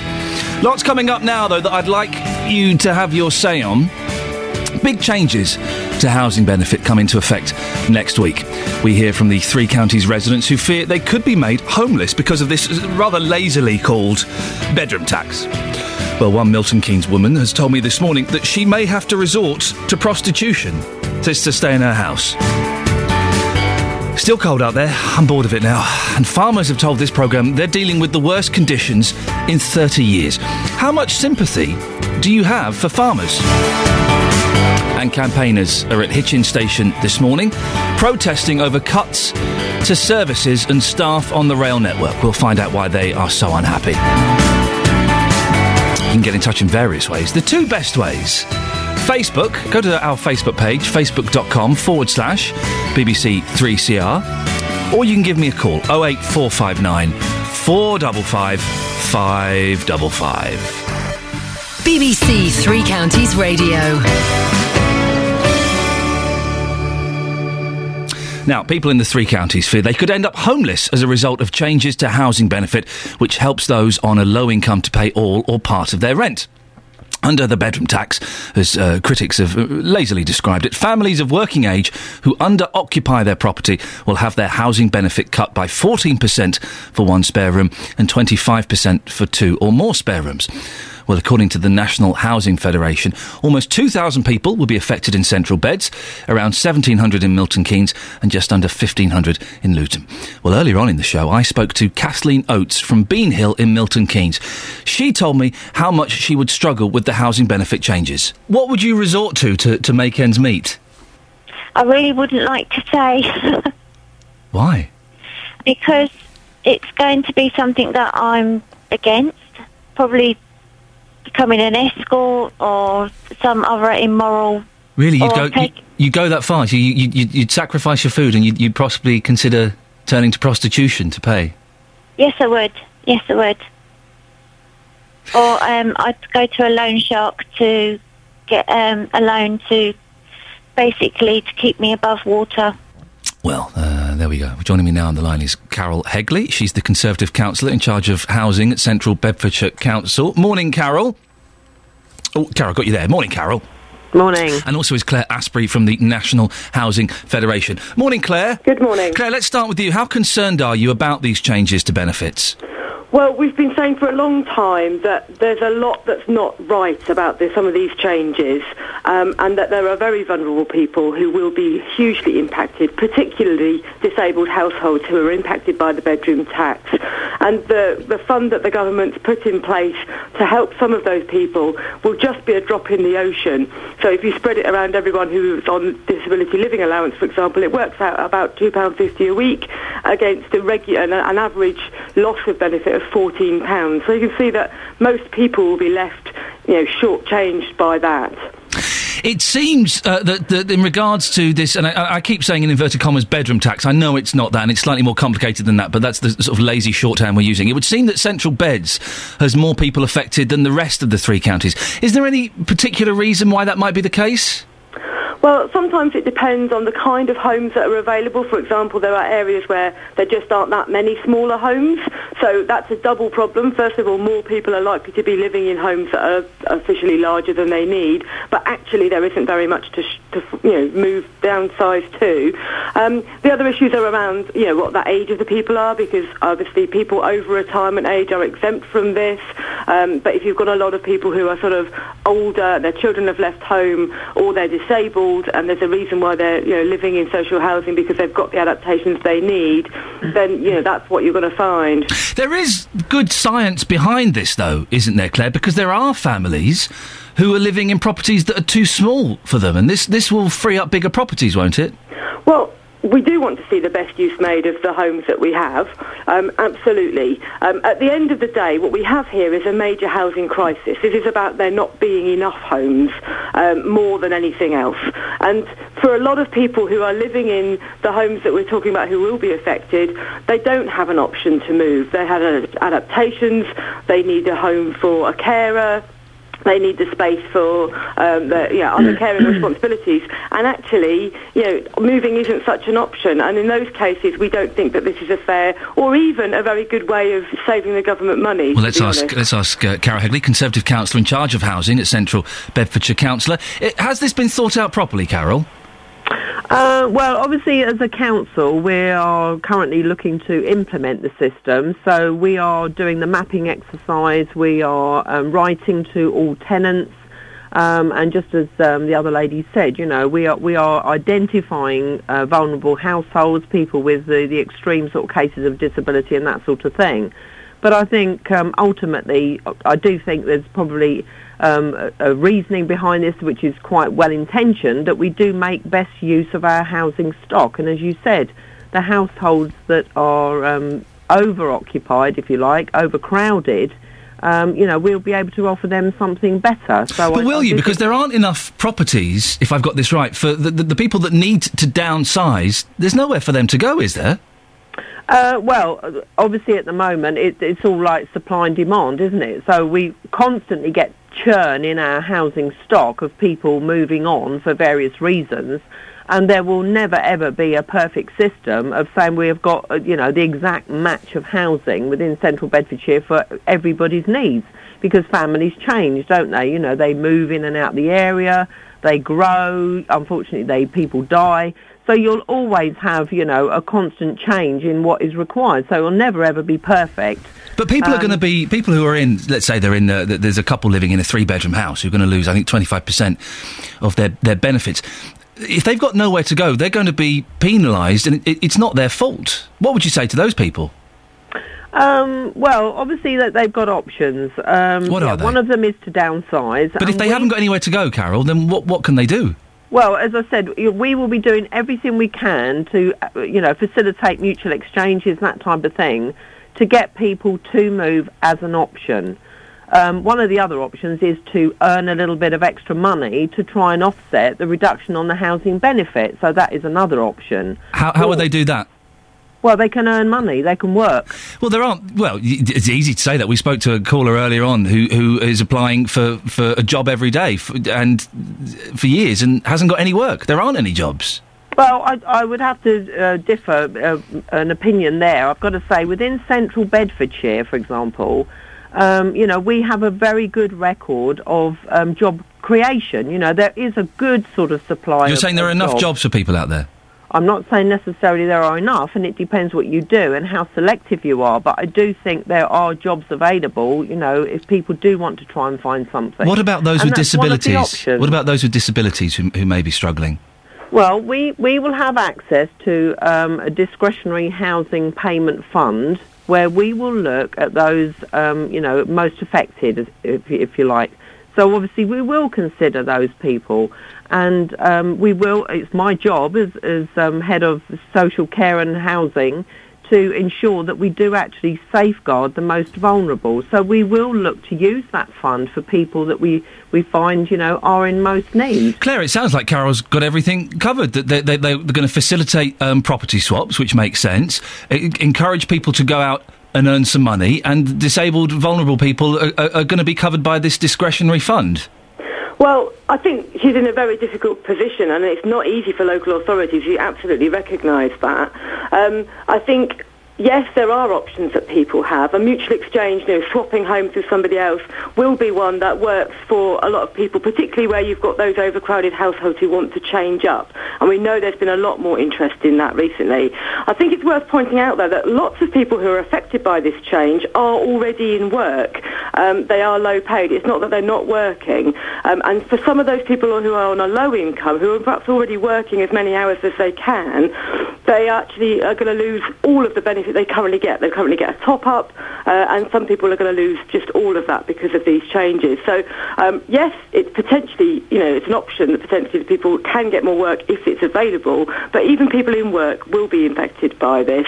And we know that the discretionary funds that they have, the councils have at their, at their, in their hands, will not go far enough, even to meet you know, half of the needs of the disabled population who are affected. And it's a very difficult place to be to have to make those kind of decisions. And that's why, you know, one of the reasons why the Public Accounts Committee at the government yesterday said that some of these uh, changes had not been properly assessed and that the impacts could cost more than the cuts themselves. Carol, we're we're running out of time. Final point: uh, uh, the people in, in central beds and elsewhere in the three counties have, have spoken to us and told us that there could potentially be a rise in homelessness because of uh, these changes. Uh, is the council ready to cope with that? Uh, well, I've got to say, it would not be our intention to, um, you know, push people into homelessness. I mean, obviously, that's totally, you know, self-defeating. Um, so we, we will do our best, obviously, to help people where we can and encourage them in whichever ways, you know, whether or not it's earning a little bit of extra money, like I said, or moving. We'll do whatever we can. But it is not going to be easy. These are significant changes for the council to get to grips with. And obviously, that's where we are at the moment. And Carol, if people do um, want advice on, on, on the help that you're suggesting, who should they get, get in touch with? Well, we, we have a significant um, surge, shall I say, in the amount of people contacting the council at the moment because there are, you know, various welfare benefit reforms. Um, but I would suggest they contact the council on the main number, so that's 0300 300 8000. Um, but at the moment, just be very patient um, because obviously we are getting a lot of calls. Okay, Carol, listen, thank you very much indeed. Carol Hegley, Conservative Councillor in charge of housing at Central Beds Council. And the other voice you heard there was Claire Astbury from the National Housing Federation. Well, Carol's saying there, get in touch with the council. They'll help you um, do a house swap, which sounds like a cracking idea to me. Uh, it will help, possibly help you uh, earn a few extra quid or give you access to a discretionary fund. Can I ask, if you've called up Central Beds Council and asked them for help w- regarding these benefit changes, how helpful have they been? 08459 455 555. Have they given you some useful advice and you've come away thinking, oh, actually, we can, we can make this work? We can deal with this. We, we, we haven't got to move, or, or we can move and we're going to get a smaller property and it's all sorted, or I can earn a few extra quid. Or uh, was it no help whatsoever? 08459 455 555. Have you called up Central Beds Council or your local council asking for advice and help about these changes to the benefits that are coming into place next week? And have they been any use? Right, 7.15, travel news now. Sophie Tyler. Beds, Herts and Bucks travel. BBC Three Counties Radio. London bound on the M1, looking heavy at the moment between junction 10 at Luton Airport and 9 at Redbourn. Anti clockwise on the M25, busy way you'd expect between 26 at Waltham Abbey and 25 at Enfield. Again between 21 at the M1 and 20 at Kings Langley. And speed is down to 35 miles an hour between 16 at the M40 and 15 at the M4. Now the Barnet bypass also still slow between Stirling Corner and Mill Hill Circus heading south. And the A10, that's Great Cambridge Road heading south through Enfield, also slow between Bullsmoor Lane and Southbury Road. Road. Everything else really not looking too bad at all, moving nicely on the trains at the moment. Sophie Tyler, BBC Three Counties Radio. Thank you, Sophie. Right, 7.16, it's Wednesday, the 27th of March. I'm Iain Lee, and these are your headlines on BBC Three Counties Radio. A Milton Keynes woman says she'd consider resorting to prostitution because of changes to housing benefit, which she fears will make her homeless. Protests are due to be held today at Bedford, Hitchin, and Stevenage train stations against cuts to the railways. In sport, Watford striker Matej Vydra scored twice for the Czech Republic in their 3 0 victory in Armenia. The weather today for Beds, Herts and Bucks. Mostly dry with some sunny periods at time, but it'll be another very cold day with a biting breeze. Maximum temperature is 3 degrees. Coming up, farmers have told this programme they're dealing with the worst conditions in 30 years. How much sympathy do you have for them? We'll hear from some local farmers before 7.30. BBC Three Counties Radio. Tackling your consumer problems. On BBC Three Counties Radio. My son took it to, back to the, the garage. The mechanic says, yeah, I know what it is. So they took it in, done what they had to do, and the car was still the same, still doing the same thing. The JVS Show. Fighting for your rights. The long and short of it is, he agreed that he would replace the car. If you have a consumer problem, We can do the same for you. I'd like to thank you and your team for everything you've done. We wouldn't have got where we got without you. It's a pleasure. I'm going to call that a result. Any other problems, you know where I am, Stuart. The JVS Show. Fighting for your rights. Weekday mornings from 9 on BBC Three Counties Radio. Oh eight four five nine four double five five double five. We're just talking about the changes in the benefits uh, that are taking place this week, including the reduction in, in housing benefit you'll receive if you've got a spare room. You probably know it slightly better as the bedroom tax. Uh, well, Paul is on the line. Uh, Paul, you work for a housing association. Uh, that's right, Ian. Good morning. Well, good morning. What do you think about this? Uh, I, I keep putting it in inverted commas because I know it's, a- it's a lazy media description. Bedroom tax. Yeah, that's what we call it, yeah. Oh, you call it that as well? Yeah. Oh, okay. So not just left the left wing uh, liberal media then, as we've been accused of. Okay. Well, what do you think of it? Is it a good idea or a bad idea? It's unfair and it's incompetent. Is is are the two messages that I'd, I'd actually say, and I'll explain why that's the case. It's unfair because it's forcing people to move to smaller accommodation that doesn't exist. That's that's the that's the the first thing. It's actually going to significantly create hardship and probably will lead to homelessness. Um, it is incompetent because the line that's been spun, and I heard the conversation going on earlier on, that this was about um, making best use of the housing stock. There are all these people on the housing list, and that's perfectly true, but they're, they're unevenly spread in the country. Uh, uh, to be able to do that, uh, but if this if this exercise was about best use of the housing stock, there are a number of points that need to be made. Number one, if it is, then why are the Department of Work and Pensions, their own estimates are that 80% of those affected will stay where they are. That's the only way that the Department of Work and Pensions will make the savings that they plan to make.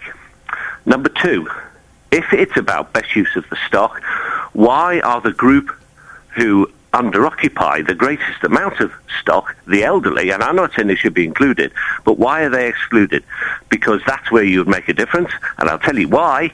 They aren't included because there aren't the smaller places to move to, and most pensions tend to vote.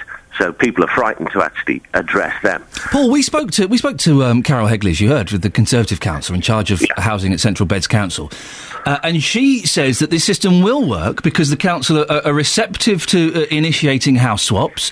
They, they'll encourage and help people earn a little bit more money, a little extra money, to pay for the, the decrease in benefits, uh, and they have a, a, a pot that they have discretionary access to to help the more vulnerable people. You, you're not buying that. Um, it, it, it won't. It will barely touch the problem. Um, I, and if I could go on, if there is a shortage, then why are we still selling council houses at half the price? Uh, Why would we, we you do that if there was a shortage? Well, that's There to stimulate the the, the uh, economy, isn't it? Yeah, there, there isn't there isn't enough accommodation for people to move to.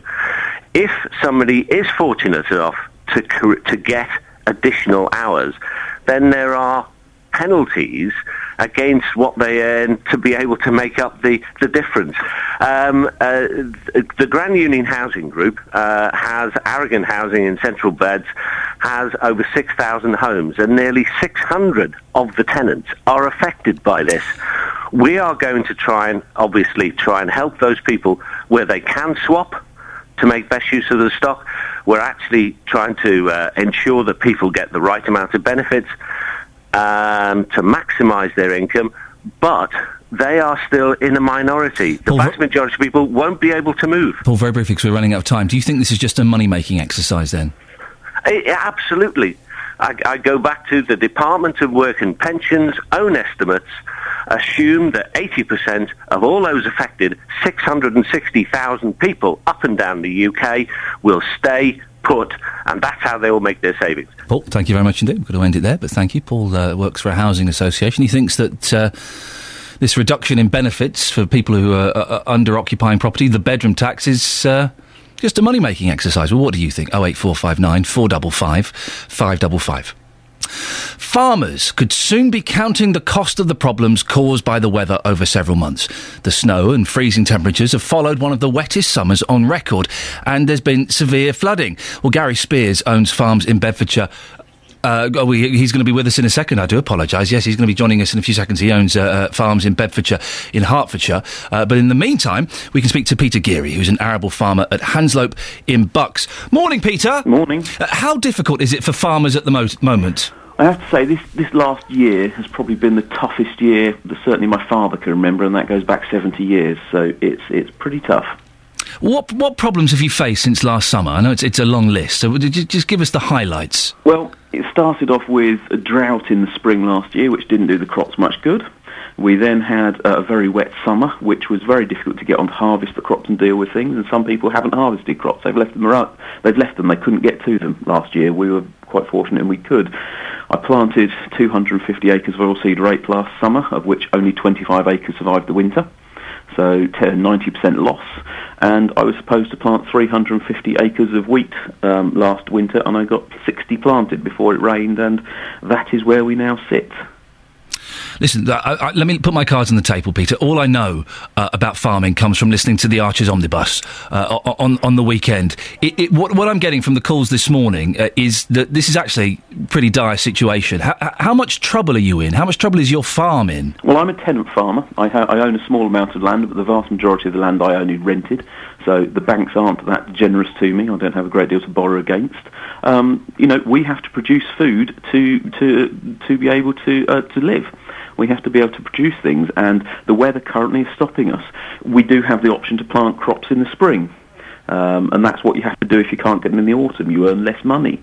But those crops need to be in the ground by now. The end of March is the, really the, the, the getting towards the end of the time. And I've got 500 acres of crops that I need to get in the ground, which is the vast majority of my work. And I just can't get to it. And with the weather forecast for the weekend, it's going to be at least two or three weeks before we can get anywhere near the land. And is that is that too late? It is getting too late. The, the yields start tailing off drastically, and we have uh, bills to pay, but we also have a job, and as farmers, we have to produce food, and you know we produce the food that people eat. And if we can't produce the food, then we don't have the food to eat. And this year, for the first year in I think, well, certainly 15 or 20 years, the UK had to import uh, its wheat supply. It didn't produce enough. What does this mean for me? What does this mean for my listeners? I, I'm, I'm assuming higher prices. I think you will find that prices will go up. It, Hmm. is, it is a difficult thing because wheat is not the major constituent of some foods and, and the foods that we produce, but food prices are rising. I think you've noticed that over the last two or three years. And food prices will continue to rise, especially in the UK, whereas if we have to import, you can put 10 or 20 pounds a tonne because you've got to get a boat to get it here. If we're exporting, then we sit to world prices. So it will affect people on the ground, um, and it will affect the, the rural industries because if farmers haven't got the money, they can't spend the money. Um, so it will, and it will affect the whole of the agriculture industry, which especially in Three Counties area, there is, um, you know, there, there, there's quite a lot of rural industry there. Farming has been taking a battering over the past few years with all kinds of different things, with weather and um, with- disease and all, you know, lots of different things. What's the longer term outlook for the farming industry? To be fair, I think the long-term outlook for farming is quite good. I mean, you know, th- with poor yields we had last year, they were, for me, they were probably about 60% of where they should be, but we did have high prices because they were short. So as a result, financially last year we didn't do too badly.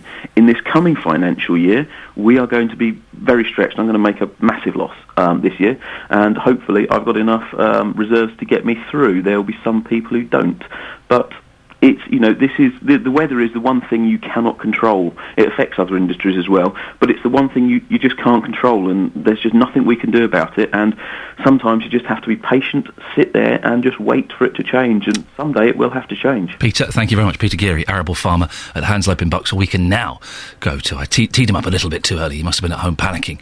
Uh, we can now go to uh, our next caller, Gary Spears, who owns farms in Bedfordshire, in Hertfordshire. Morning, Gary. Yes, good morning. Gary, what, what problems have you been encountering? well, very similar to your last contributor, actually. We, we, our main business is growing cereal crops, and I suppose you have to look back to last summer, to the wet summer. That's where it all started going wrong, really, with a late harvest, and then made it very difficult to establish the crops last autumn because it was so wet and late. Um, and so, consequently, yes, we're we're we're probably, probably not quite so bad as Peter because um, I would say we're about twenty percent of our land is not sown. Um, but of, of what we have sown, there's probably another 20% of it that it really you'd have to put it in the poor category. Uh, it, what happens if heavy rain follows this, this cold snap? How damaging would that be for you? I don't, I don't want to paint a bleaker praying- picture, but we- that's what it's looking like. no, well, we are praying for a bit of dry weather. I mean, I think everybody in the country is probably fed up with winter now. It's hung on, hasn't it? And um, we would love a, you know, what we really needed, you know, to compensate for such awful conditions last autumn was a nice early spring. And of course, we've had anything but that. Um, so heavy rain would be about the last thing on the on the, the agenda that we need. Um, And this you is we- this is going to cost me, isn't it? D- d- me and my listeners are going to end up paying more money for this, aren't we? I, I, I think undoubtedly because the grain supply is going to be extremely tight next year because I'm expecting a very very poor year coming. So um, yes, I, I, I quite agree. I think I think we are going to be reliant on import, and that's fine so long as the rest of the world has a reasonable year. If if grains in some of the major producers like Canada, USA, and um, Australia suddenly f- or, or are below average, then yes, there could be serious world shortage. And Gary, just go off on a slight tangent. How accurate is the Archers? This is where I get all my farming knowledge from. Is it is it a, a must listen to in the in the, the Gary Spears farm? Well, my wife listens to it every single day, and uh, I'm not allowed to speak during it. So Good. Her, her knowledge, and she's a farmer's daughter, and she must find it tolerable. So yes, I have to say I'm not an avid listener. Gary, thank you very much indeed. Gary Spears owns farms in Bedfordshire and Hertfordshire. M- my entire research for doing this farming story was listening to the Archers. I know, I know. I should have read the notes I was sent. Instead, I had to find out what was going. They don't do much farming there. Apparently, it's all about this young girl who's who's a student and she's turned her back on the ewes. Anyway, I'm going off on a tangent again. Let's get the travel news now with Sophie Tyler, shall we? Yes, let's. Beds, Herts and Bucks travel. BBC Three Counties Radio. No major changes out there at the moment. Heading south on the A10, the Great Cambridge Road through Enfield is looking fairly busy between Bullsmoor Lane and Southbury Road. And the Barnet Bypass southbound also slow between Stirling Corner and Mill Hill Circus. And also delays anti-clockwise on the M25 between 26 at Waltham Abbey and 25 at the A10 for Enfield. Also between 21 at the M1, pretty much all the way through now to 16 at the M40. Speed there in particular down to around 20 miles an hour. Everything else not looking too bad at the moment. All seems to be moving nicely on the trains as well. Departure boards showing no delays at the moment. Sophie Tyler, BBC Three Counties Radio. Sophie, thank you very much. It's coming up to 7.30. Let's get the news and sport now with Serena Farrow. Getting beds, herts, and bucks talking. This is BBC Three Counties Radio. Good morning. People across the three counties fear they may end up homeless because of changes to housing benefit. Elsewhere, a 14 year old girl has died after being attacked by dogs in Atherton in Greater Manchester. Campaigners are due to protest today at railway stations in Bedford, Hitchin, and Stevenage. It's against ticket office closures and job cuts. And Milton Keynes College is opening a job shop in order to help students find work. That's the news. Now let's get up to date with all the morning sport. Beds, Herts and Bucks Sport. BBC Three Counties Radio. So, slightly disappointing. England missed the opportunity to take control of their World Cup qualifying group when they squandered the lead and had to settle for a one-all draw in Montenegro last night. Wayne Rooney headed in a corner after just six minutes, but sustained second-half pressure by the home side, which brought on an equaliser just 13 minutes from the end. Here's England captain Steven Gerrard. Well, I think at half time we were very happy, we were in control, we played very well for 45 minutes. And then for some reason we stopped playing after the break and uh, we let Montenegro back into the game. And credit to them, they, kept pushing and pushing. We've got to hold our hands up and say they deserved an equaliser. Um, and then we finished the game strong, had a couple of half chances, but it just never came. In the other World Cup qualifiers, Watford striker Matej Vydra played his part for the Czech Republic in their 3 0 victory in Armenia. He found the back of the net twice. Meanwhile, Wales are now fourth in Group A. That's after losing 2 1 to Croatia. And Scotland's awful campaign also continued as they were beaten 2 0 in Serbia. Let's have a look at other local football matches then. And Luton Town's conference match against Ebbsfleet was, of course, postponed because of the weather. But Hertfordshire side Bishop Stortford beat Workington 3 2 in the Conference North. In the Southern League Premier Division, Arlesey and Bedfordshire overcame Redditch 3 0, and Hemel Hempstead bagged three points against Bashley as they won 4 2. Looking ahead to tonight, then in Conference South, Bournemouth are at Billericay. Finally, in tennis, Andy Murray's through to the quarter-finals of the Miami Masters. He beat Andrea Seppi 6 2 6 4 in the fourth round. BBC Three Counties Radio, more from me at 8. How you doing, Serena? Not bad, thanks. Yeah. Yep. Hmm. Y- y- yourself? I'm all right. Yeah. Yeah. Yeah. Anyway, I've got to go. I'm doing a radio show. Okay. Bye.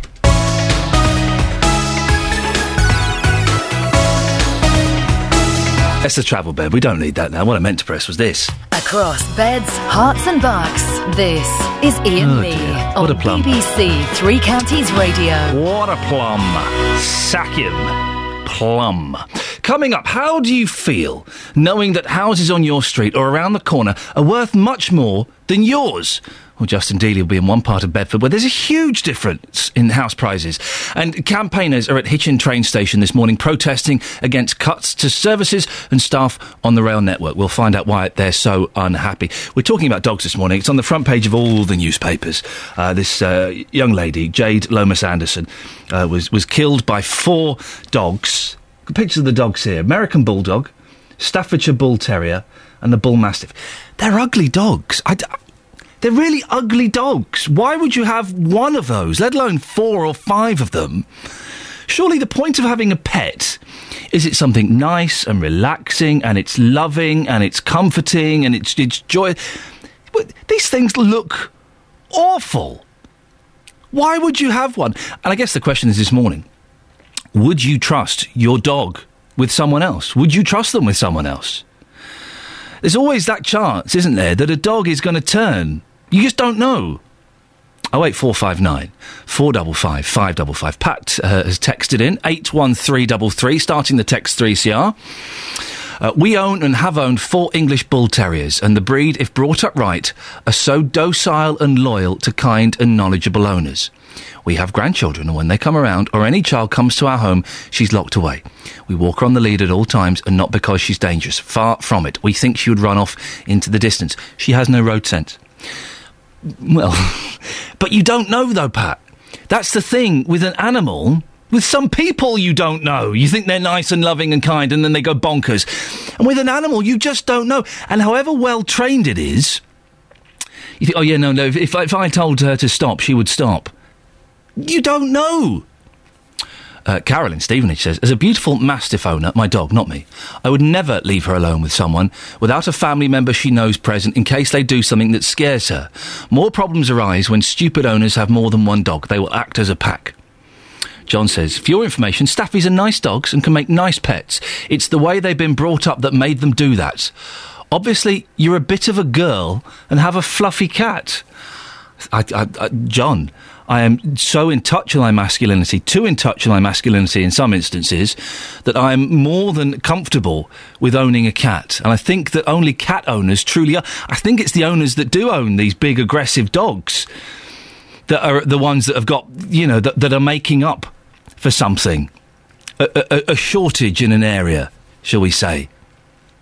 0845, it's a Willie extension. 08459 455 555. What do you think?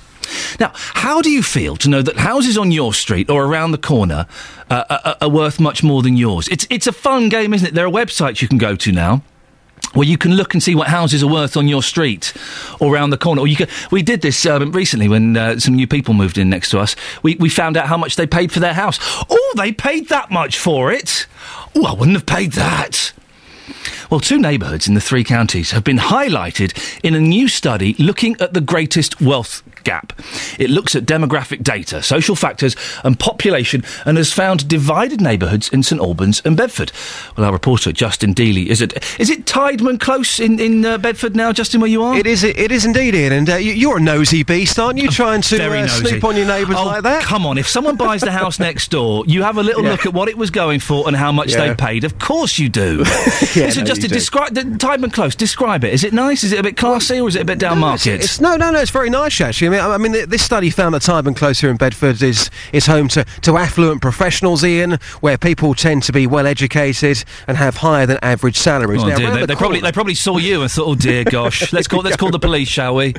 So, uh, ju- just round the corner from Tyburn Close is Brownie Pass. Now, that's classed as social rented flats, families and single parents, areas where unemployment is higher with people claiming benefits. Now, they're very, very nearby. I'm with Nick Keir here, who joins us live in our radio car. Nick is a partner at Lane and Holmes Estate Agency in Bedford. Nick, why are we seeing this situation where we've got properties that, that, that are vastly different in price, but they're very, very nearby? I mean, is this something which has always happened?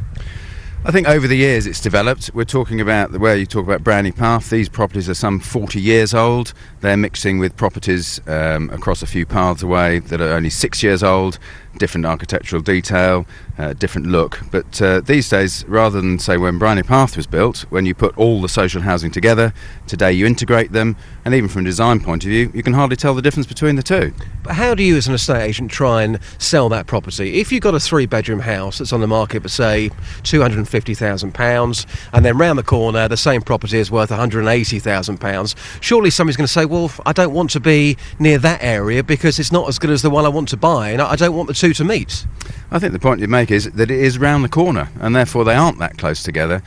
Uh, side by side, they will be of a similar price, but there will always be a reason whether or not people have looked after that particular street. But it can be just that one street to the next, but usually there'll be a different aspect. It could be that one is bigger or smaller than the other, better maintained, uh, nearer the school, the right side of the tracks from where there's a railway line. There's all there's so many different factors that you just can't take into account in a survey like this. I'm afraid. Because you may have a, a lovely property on the market which is absolutely ideal for somebody, and then when you tell them where it is, they say, "No, I'm not interested because it's near X, Y, Z." Does that often come up in conversation? Well, people will uh, rule things out very quickly. Um, you know, there's the old thing: you never get a second chance to make a first impression, and somebody will make their decision. And very often, I think people go to look at a house either uh, hoping it's going to be everything they hoped for, or worried that yeah, it probably isn't quite what I wanted, but I'll have a look anyway, just in case. We're talking about this wealth gap here. Bedford has been identified. What can be done, in your opinion, as an estate agent, to, to hopefully close that divide in the wealth gap? Can anything be done? time. I think. I think. The, I think that uh, for us, the, the, it- with property, uh, property prices, people buying more rather than renting, taking ownership, that sort of thing tends to close the gap. Okay, a couple of final questions for you. How is the housing market right now? If you believe the Daily Express, it's going well. Is that the case? I believe the Daily Express It's minus 20 degrees outside. Very true. But, uh, um, no, I think that the since uh, Christmas we got out that out of the way. January was a very good month. March has been a good month uh, for new business. Uh, stock levels will have dropped. The temptation for people will then maybe to think, oh, there's a fewer on the market. I might get a little bit more. It's if the market's driven by driven by greed, then you'll find that prices will stabilise, sales will reduce. If people go with the market as it is at the moment, then they'll be able to move and move on. But there is a good market out there, so long as we don't get too greedy. Okay, just lastly, uh, you talk a good game. Uh, you estate agents often come in for a, a bit of stick, don't you? Um, do you want to put the record straight this morning? Are you a good person, Nick? I'm a wonderful person, and as everybody knows, it's all about us. Now, I think the thing is, if if in any business you treat people as you'd wish to be treated, you're fine. Every business has got people who push the boundary too much, uh, and will get a bad name for those uh, that don't. So when you meet somebody for the first time and you say you're an estate agent, they don't start walking away from you. No, they always want to know what the house is worth before Give us they a good walk deal. away. Yeah, absolutely.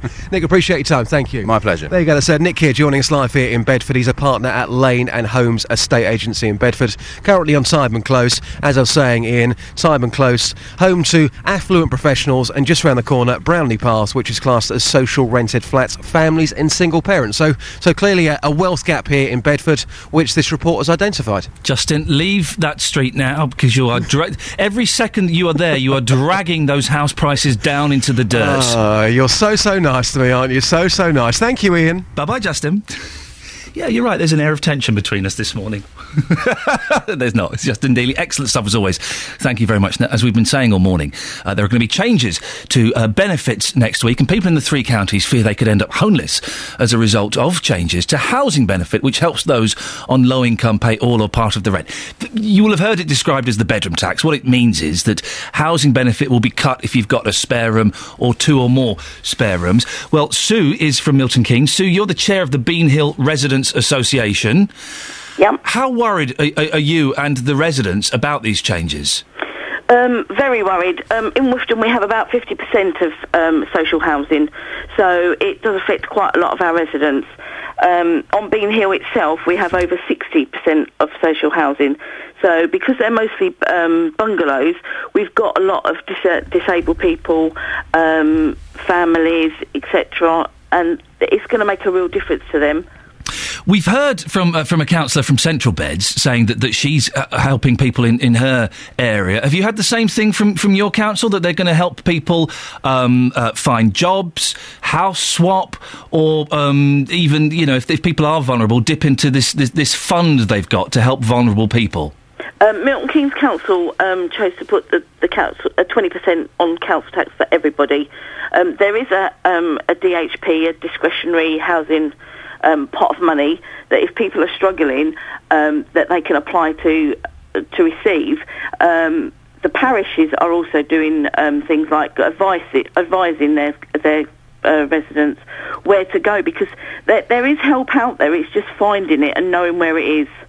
We spoke to one resident of Bean Hill earlier on who was um, talking very drastic measures, cutting down on food, Yeah. possibly approaching loan sharks, and uh, possibly turning to prostitution. Yeah, and that's what I'm worried about. It's it's the people that that hang around when there's problems, like loan sharks. Um, but people need to know that there are people out there that can help them, like credit union. Um, get hold of your local ca- parish councillor because they can actually signpost you to these people that know how to help you. Do you have any sympathy for, for the bedroom tax? Because in, it, it is, in theory, supposed to be helping people who, who are overcrowded move to places where they've got enough rooms. The trouble with that is people that have got to downsize to make those houses available, there aren't any smaller houses. They didn't build two bedroom or one bedroom houses in a in a lot of places, so there aren't the places for people to downsize to. And that's what a lot of residents are finding. They're all all the people that have got spare bedrooms are wanting to move because of this bedroom tax, um, but there aren't the places to go to, and the council just say, well, you know, that that's not our problem. You need to pay this tax. And how desperate are the people of Bean Hill, Sue?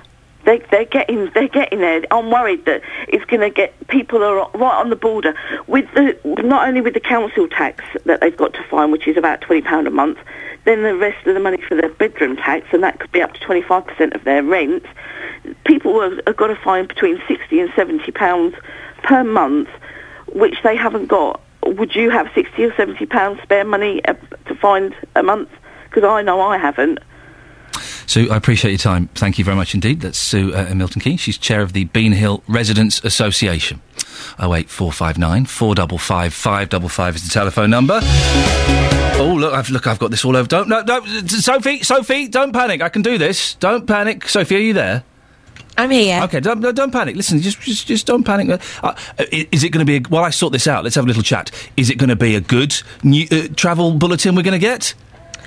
Yeah, it's um, probably one of the best. Yeah, yeah, it's going to be a good one, is it? Right, okay. Yeah. I, I think I think we've sold it well. I'm going to Okay. press the button. Here we go. No, no, I'm not going to press the button. Hang on. Oh, for goodness sake. Oh, for goodness sakes. Right.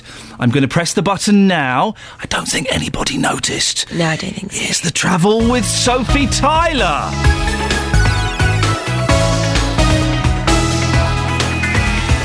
Beds, herts, and bucks travel. BBC Three Counties Radio. We do have some problems heading south at the moment on the A1 through Biggleswade, queuing with one lane closed just between Biggleswade South at the A6001 at London Road and the A1M at Junction 10. Uh, recovery has been arranged for an accident there.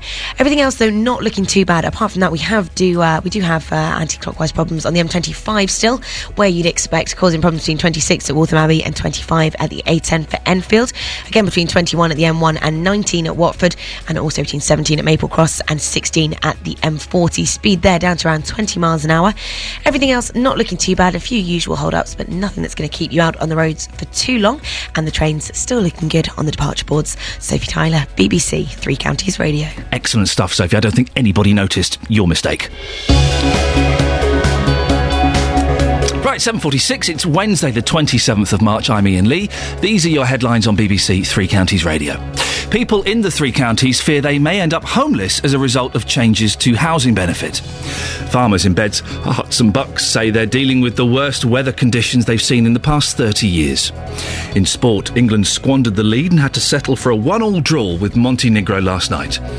Coming up, campaigners are at a Hitchin, uh, at Hitchin train station this morning protesting against cuts to services and staff on the rail network. Before 8 o'clock, we'll find out why they are so unhappy. But before that, let's get the weather. Here's Wendy Hurrell. Beds, Herts and Bucks weather. BBC Three Counties Radio. Good morning. Temperature still hovering around the freezing mark out there at the moment, and uh, for many of us, it's not very sunny either. But there are some holes in the cloud. We are going to see a little bit of sunshine as we go through the day today, and the wind that's been nagging at us all week and has been sometimes pretty strong, still coming in from the east, but becoming easier as we go through the day today. However, it's not going to make much effect to the temperature. That we'll get to four or five degrees Celsius, but always feeling colder than that in the wind, of course. Now, as we go through the night, there will be a mixture of some clear sky and some patchy cloud. Temperatures again below freezing, and there will again be a widespread frost. So we start the day tomorrow, hopefully with some sunshine once again. That will come and go throughout the afternoon, and at all times there could be the odd wintry flurry, but it really won't come to very much. And then as we go into the Easter weekend, well, I'm afraid not much is going to change. Mostly dry, but uh, rather cloudy um, here and there. There will be some sunny spells, and it is going to be staying cold, I'm afraid, right the way through the weekend, with the wind springing up again, becoming much more noticeable by Monday. So, no change to the weather yet, no spring in sight. Nice one. Thanks, Wendy. Nick Coffer on BBC Three Counties Radio. Every weekday between 12 and 3, I'm here with a little bit of celebrity. I've always loved being a comedian because it's my job, so I'm going to keep doing that. I was voted Japan's number one male vocalist of the year, and I beat out Frank Sinatra. How's that? Expert advice. It does sound like it's a mechanical pain brought on by altered mechanics in your upper limb. Your capital's protected because I'm guessing what you don't want to do is take any risks with the capital itself. And loads of really great music. Nick Coffer, weekdays from 12 on BBC Three Counties Radio. Morning, this is Iain Lee, BBC Three Counties Radio. If you want to give us a call, 08459 455 555. Now, campaigners are at Hitchin train station this morning protesting against cuts to services and staff on the rail network. Demonstrations are also due to be held in Stevenage and Bedford later today about ticket office closures and unstaffed stations. It comes on the 50th anniversary of the Beeching Rail Report, which ushered in a new era of reduction on the railways. Well, Simon Watson commutes into London from Hitchin every day and is taking part in the protest. Simon, what's happening at the train station this morning?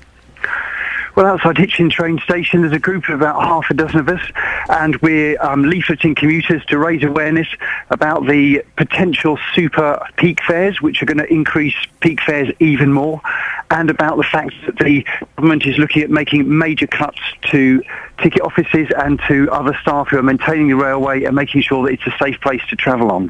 What's your connection with the rails? Do you, do you work there? Do you use it?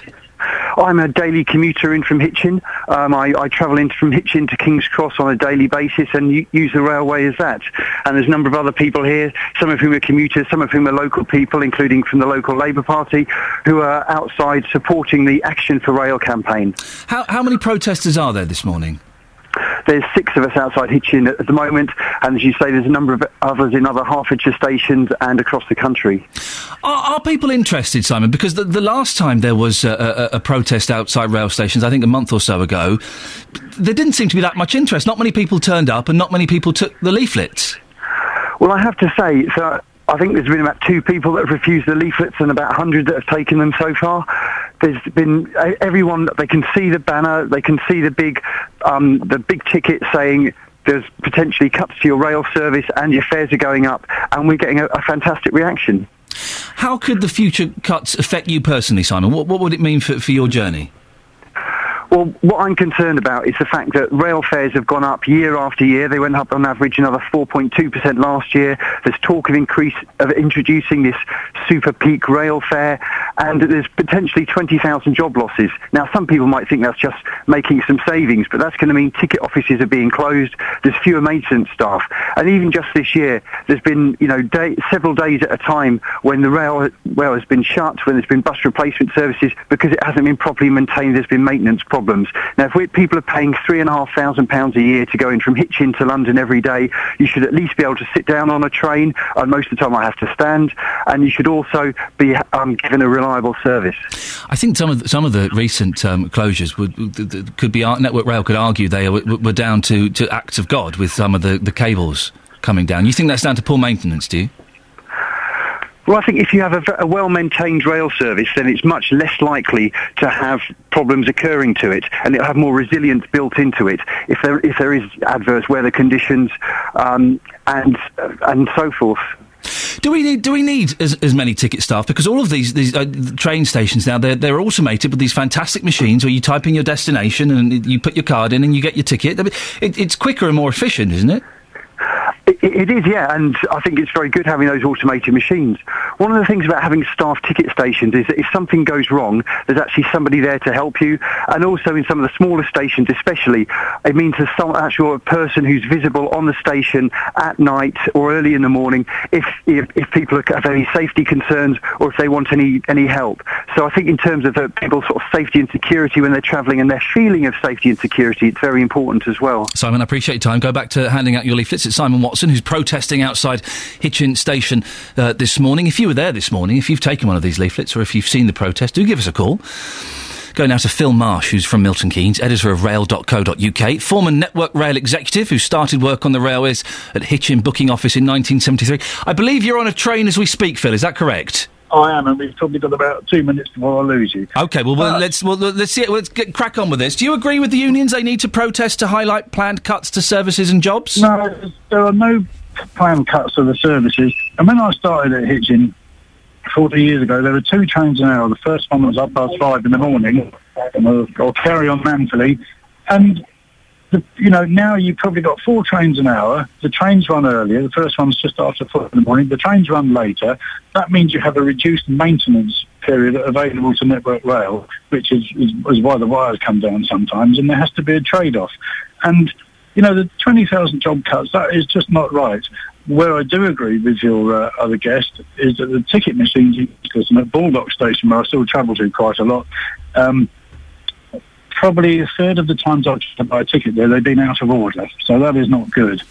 Now, you know, Hitchin Network Rail are spending 25 million quid on the viaduct, which will help uh, punctuality and reliability for the trains going over the Cambridge Junction to Cambridge.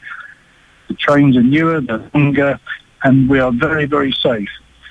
The alternative is to go on the A1M, and that's not really palatable either, is it? But we, I, I know that, that longer trains are hopefully coming in at some point. But we, we did hear, just hear there that um, uh, people are having to stand, that prices are going up above the rate of inflation. It, the, the, the commuter is suffering, aren't they? The commuters are suffering, yes, and, and there's no doubt about that. However, the super peak fare the other guest referred to, that has been abandoned. It's one of the more ridiculous ideas of the McNulty report. And when you take in the cost of motoring and you include tax, insurance, tyres, parking and the rest of it, th- the rail fare is about the same. So But shouldn't, know, the rail, shouldn't the rail fare be cheaper than, than travelling by car? That should be the big selling point, shouldn't it? It should be, and it is in the off-peak. But if you reduce the fares or keep them down, the trains will get even more crowded. uh, and it will just become self-defeating because it never generate enough revenue. And that was one of the aspects that Beeching looked at in reducing the fares to attract more custom. And it, it hasn't worked. And, and believe me, my 40 years on the railway, it doesn't work.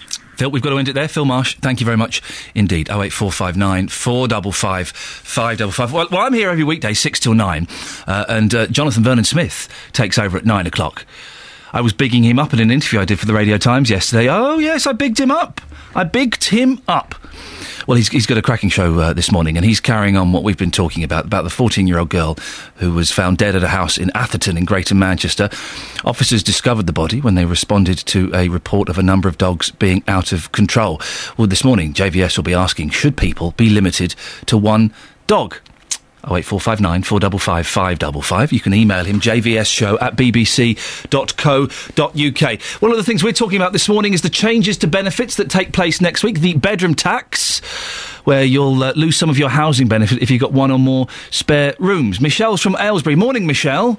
Hiya. How, how, how does this affect you? Um, well, it affects my mum, not me. She's um, in a two-bedroom house, and um, And it's just her living on her own, is it? Yes, So she could lose 14% of, uh, of her housing benefit? Yeah, that's Right. correct. Okay. and they've t- she's I mean she's more than willing to move um, but there isn't any one bedrooms suitable for her disability because she was going to be putting in for a stay and put grant to get alterations to make it more suitable for her.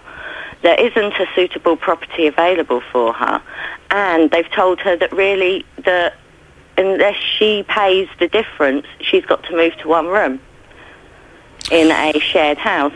Well, we've, we've been years of age. We've been um, that hearing this morning that councils have access to a discretionary fund where they can help more um, vulnerable my mum's people. applied for that. Um, the actual housing association involved came round, went through all that, and she's not heard anything in response. She's been back in touch with the lady and um, basically been told that it's not available for her. And this is somebody that has mental health issues and has um, learning disabilities and actual physical health problems as well. How's your mum feeling about this? Um, awful. I mean, she's in two minds as to whether just totally give up, and that's the problem with people with mental health issues. They will just turn around and try and give up rather than deal with it and cope with it because they can't afford their heating, they can't afford their food already. You know, I take meals down to my mum sometimes because she's run out of money. so how is your mum going to pay for this? I've got no idea, I suppose. I mean, in the meantime, I suppose it comes down to me and my husband subbing her. Michelle, I really appreciate you coming on. And, uh, we'll, we'll, we'll keep in touch with you if that's okay and follow situations with your mum as they develop. 08459 455 555. Well, uh, you heard a call there. Ta- worrying times for her mum, who's, who's various disabilities. Do you have sympathy for someone in that situation? 08459 455 555, facebook.com forward slash BBC 3CR. Or you can send me a text, 81333. Start your text 3CR. Do put your name on. Please put your name on your text, otherwise I won't read them out. Quite strict on that. Let's get the travel news now. Here's Sophie. And Bucks travel. BBC Three Counties Radio. Heading south on the A1 through Biggleswade, it is still queuing at the moment with one lane closed between the London Road at Biggleswade South and the A1M at junction 10. One lane closed there due to recovery, which is being rained on an earlier accident. Now, London bound on the M1 also still heavy between 10 at Luton Airport and 9 at Redbourn. And anti-clockwise is slow on the M25 between 26 at Waltham Abbey and 25 at the A10 for Enfield. Again, slow between 16 at the M40 and 17 at Maple Cross as well. 15 minutes worth of delays there. Everything else, though, not looking too bad. A little bit slow still on the A1 at the Barnet bypass, the A10 at the Great Cambridge Road. Also a little bit busy, but nothing that's going to hold you up for too long. Sophie Tyler, BBC Three Counties Radio. Thank you, Sophie. Coming up in the next hour, more on this dog story. Would you trust your dogs with other people? 08459 455 555. And these staffies, they're very ugly, aren't they? Getting beds, herts, and bucks talking. This is BBC Three Counties Radio.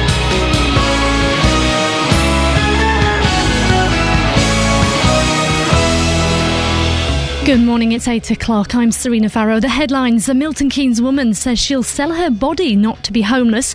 14 year old dies in a dog attack. And protests at train stations across beds, herts, and Bucks. BBC Three Counties Radio. A woman from Milton Keynes is contemplating selling her body illegally in order to avoid ending up homeless because of changes to housing benefit. It helps those on a low income to pay all or part of their rent. So if you have a spare room in your home, then your benefit will be cut by 14%. If you have two or more free, then it increases to 25%. Kathleen Oates from Bean Hill explains the lengths she'd go to to pay for her rent. It's going to be something that I'm again probably coming an escort or um, I'd go to a loan shark to get a loan to basically to keep me above water. Well, the National Housing Federation says almost 2,000 people will be affected in central Bedfordshire, with around 1,700 in Milton Keynes.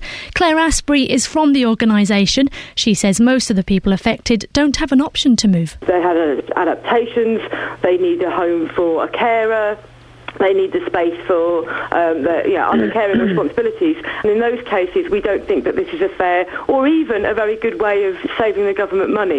Turning to other news this morning, then, and farmers across Beds, Herts, and Bucks say they're dealing with the worst weather conditions they've seen in the last 30 years. It follows severe flooding and one of the wettest summers on record last year. Well, Tabby Beasley farms at Hanslope. She says nobody wants their livelihood to be put under threat. It's a very difficult time. We're quite fortunate we haven't got any debt, but if you're renting land, you, you can be losing uh, an awful lot of money if you haven't got your lambs, or if the lambs are dying, you're going to be losing an awful lot of money that you were sort of relying on. If your lambing is a big part of your business, if the lambs are dying, they're not going to get any income from it. So it's it's another hit on farming. A 14 year old girl has died after being attacked by dogs in Atherton in Greater Manchester. Police say Jade Anderson was found along with five dogs, which were said to be aggressive and out of control. Four animals were killed by armed police. Mick Martin from Bedford is from the BBC's Dog Borstal. It all depends on their surroundings. I think what happened, uh, the tragic incident again, was probably due to it being some out of control pack. And then the question's got to be is why would you want a pack of animals in your house? Now, if you're travelling by train today, beware. Protests are due to be held at train stations in Bedford, Hitchin, and Stevenage. It's against cuts to the railways. The demonstrations across the country come on the 50th anniversary of the Beeching Rail Report, which brought in a reduction on the rail network. Mark Dykes is from TUC Action for Rail. We're going to be meeting and greeting passengers, giving them postcards that they, can send to their MPs, saying that they, they want to see staff on their trains, they want to see staff in their ticket offices and at their stations, and they don't want to see cutbacks to the the staff who are doing critical safety work on maintenance and signalling. Moving on to sport now, and England missed the opportunity to take control of their World Cup qualifying group when they squandered the lead and had to settle for a one-all draw. Wayne Rooney headed in a corner just after six minutes, but sustained second-half pressure by Montenegro. They equalised 13 minutes from the end. Weather then mainly dry today, few little odd sunny periods around, but biting breeze out. Temperatures 3 degrees Celsius. There's more news and sport online at bbc.co.uk slash three counties. BBC Three Counties Radio, first for news.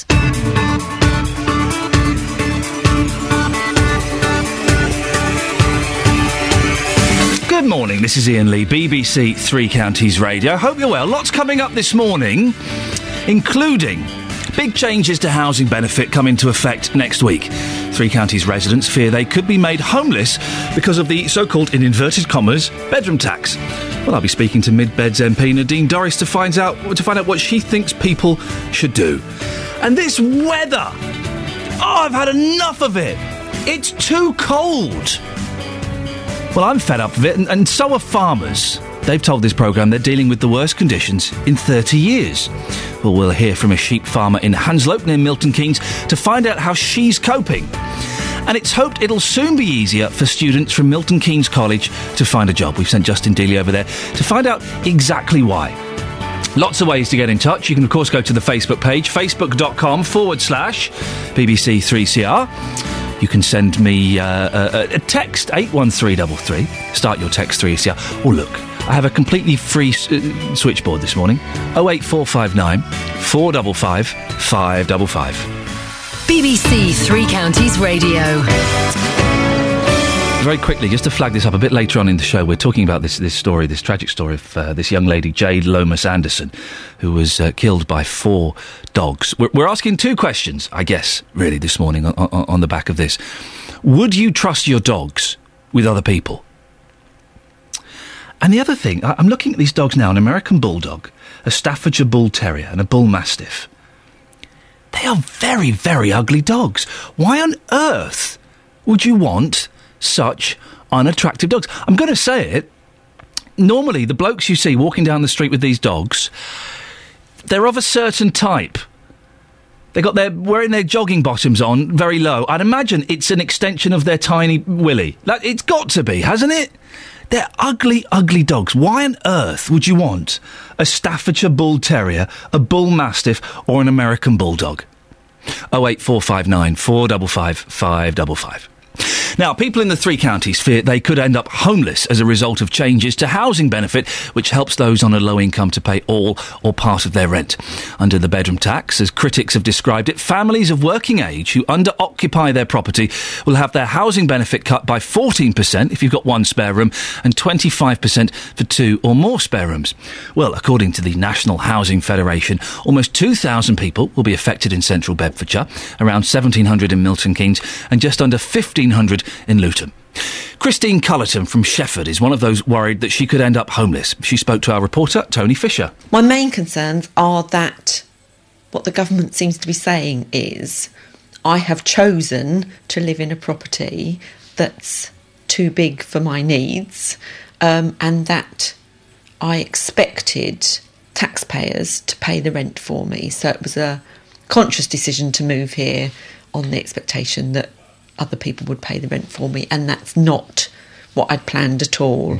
Just going back, you were in a three bed property, which was protected tenancy. Yes, You thought, this is going back, what, a year or so ago? two years. Two years ago, you thought three bed, I'm a one single person, that's too big for me. Voluntarily, out of your own will, you chose to move to a smaller property, to this two bed property, Yes. and now you're being hit with these housing benefit changes. So my options are to move to a one bedroomed property. And my concern with that is that the stress of moving from three bedroomed to two bedroom property brought on the symptoms of my illness and made me unable to work. Your. ME. Yes. So whether that would trigger the symptoms again and put me back to square one. So, th- so the, the stress of moving from your three bed to the to here to the two bed is brought on these symptoms again. Now you you know you, you're unable to work. So your options are, as you say, to move to a one bed property. But if the stress of moving to here was enough, y- you can't really do that, can you? No, I, for, to me, that's not really an option. The last thing I want is to go back. I've battled to get my emotional and mental health back to more or less an even keel where I'm able to manage it. The last thing I want is to go back to being bedridden again and able to do anything for myself. I like being independent. I don't like having to depend on other people. So you're going to have to bite the bullet. You're going to have to take a uh, a 14% drop in your housing benefit, which is the equivalent, you say, to around 15 pounds a week. Yes. You're going to have to pay fifteen pounds a week just for the, the pleasure of living in this small, albeit small, two bed two bed house. Yes. Which is going to be really difficult. Initially, I thought I would be able to do that, and I was prepared to try to do that. And I had hoped to be back working either part time, ideally full time. I'm now having to face up to the fact that that is not going to be possible. But my concern, my other concern is if I choose to stay here and pay the extra myself, if I then fall into arrears and get into financial difficulty, the Housing Association will have no authority or responsibility to rehouse me. I will be deemed as making myself intentionally homeless. How do you feel about very, that? very worrying. It's just. I try not to think about it too much because then the worry and the stress bring on my symptoms again and I'm just back to square one. So I try not to think about it. But the closer the 1st of April gets, the more worried I'm becoming. Well, that was our reporter Tony Fisher speaking to Christine Cullerton from Shefford. Listening to that was the MP for Mid Beds, Nadine Dorries. Or maybe she wasn't. I don't know. She was due to come on and speak about it, but we can't get hold of her. Nadine, if you're listening, give us a call. 08459 455 555. I'm sure it was arranged for this time in the morning. But someone who was listening to that is Janet from Great Hornby. Good morning, Janet.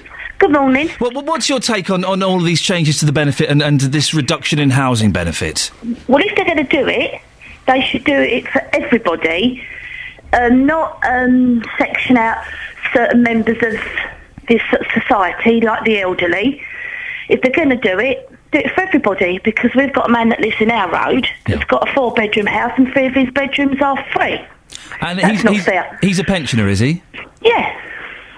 So you think because fair. the pensioners are excluded at the moment, you think, hang on, if the, the, it's mainly the old people that are living in these big empty houses.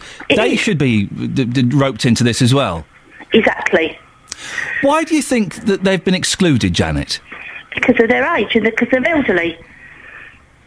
You know, it's discrimination then, isn't it, against the disabled? You know, at the end of the day, I think this tax is going to come down and bite our government completely on the backside, and they'll, I think in a year or two years, it'll be revoked. They're going to save a heck of a lot of money on the back of this, and, and everyone's having to make cuts. We're all in this together, Janet. Exactly. We- No, but we're not though, are we? We're not all in it together because they're already sectioning a part of our country, our society, that the elderly don't pay. But there are some people who might say, "Come on, Janet, let's the, the elderly. Listen, they're struggling enough. They don't get much pension. They're, they're, they're you know possibly living lonely lives. Well, why? Let's give them some break. Let them stay in their homes that they could have been in for 30, 40 years. Tough, isn't it? Do you know what I mean? It's like everybody. People are talking about like the the people you've had on the phone today. You'll have people that are no disabilities are not elderly, and so they'll say, "Well, tough, they've got to pay it." Well, same for the elderly.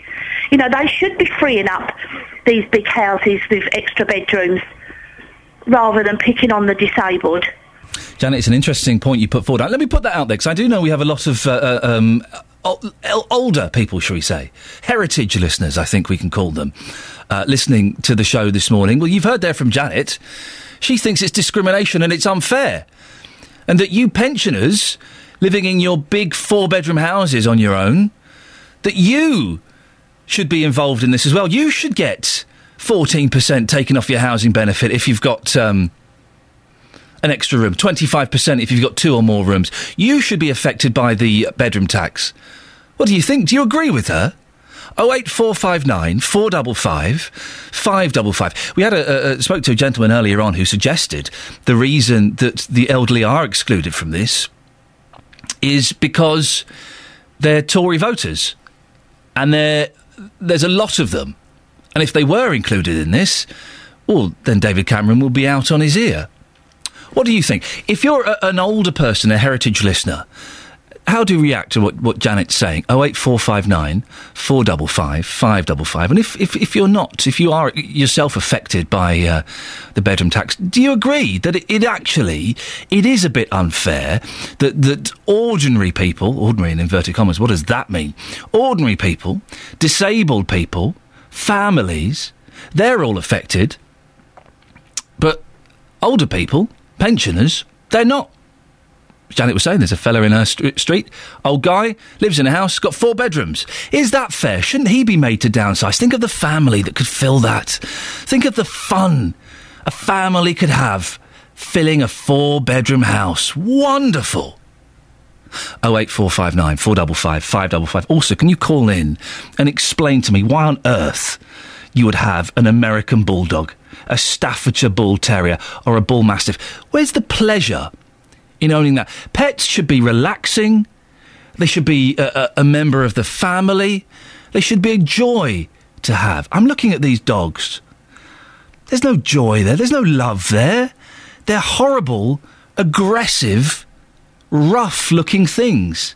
Let's be honest, they're owned by a certain type of person. A person who's making up for inadequacies elsewhere. 08459 455 555. Can you defend the American Bulldog, the Staffy Bull Terrier, and the Bull Mastiff? I don't think you can. Oh eight four five nine four double five five double five. Let's get the travel news now. Let's go to Sophie Tyler. Beds, Herts and Bucks travel. BBC Three Counties Radio. Heading south on the A1 through Biggleswade, it is still queuing at the moment, and one lane is closed between London Road at Biggleswade South and uh, the A1M at Junction 10. And the Barnet Bypass heading south, still queuing as well between the Watford Bypass and Mill Hill Circus, and the A10 Great Cambridge Road southbound through Enfield, looking a little bit tricky at the moment between uh, Bullsmoor Lane and Southbury Road. A404, that's Marlow Hill as well, heading into High Wycombe, also looking a little bit busy at the moment. Now, anti clockwise on the M25, still heavy between 26 at Waltham Abbey and 25 at the A10 for Enfield. And again, delays of 17 at Maple Cross and 16 at the M40. Delays there of around 15 minutes. Everything else not looking too bad at the moment. Seems to be moving fairly nicely on the trains. Sophie Tyler, BBC Three Counties Radio. Thank you very much, Sophie.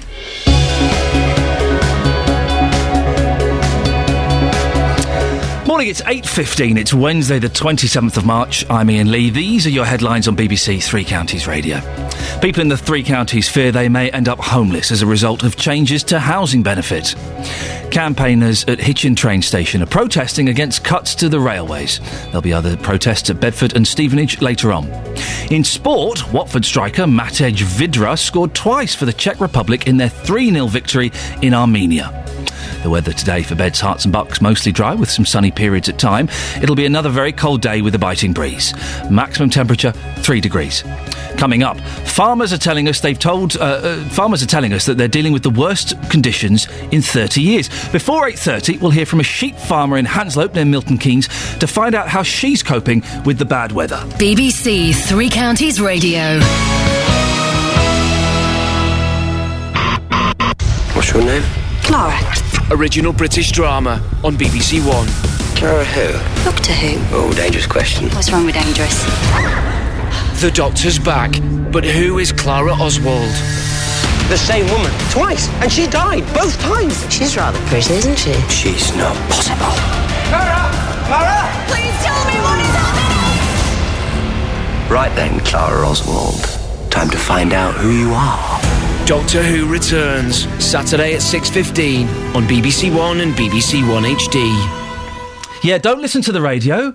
Watch the television instead. Don't listen to the radio. Watch the television. No, no, no. Don't, don't be like that. Hmm. As we speak, yes. BBC One have an advert running for your programme. Really, right now? That's why I never see it. Yes. Oh, d- that's wonderful. During the breakfast show and just before Homes Under the Hammer. Cross pollination, I think it's called, across the hmm. BBC. Fantastic. You're looking a little bit grey this morning. Are you all right? A little bit grey? Yeah, you've not. You've not I'm had any- wearing my lilac top. facially.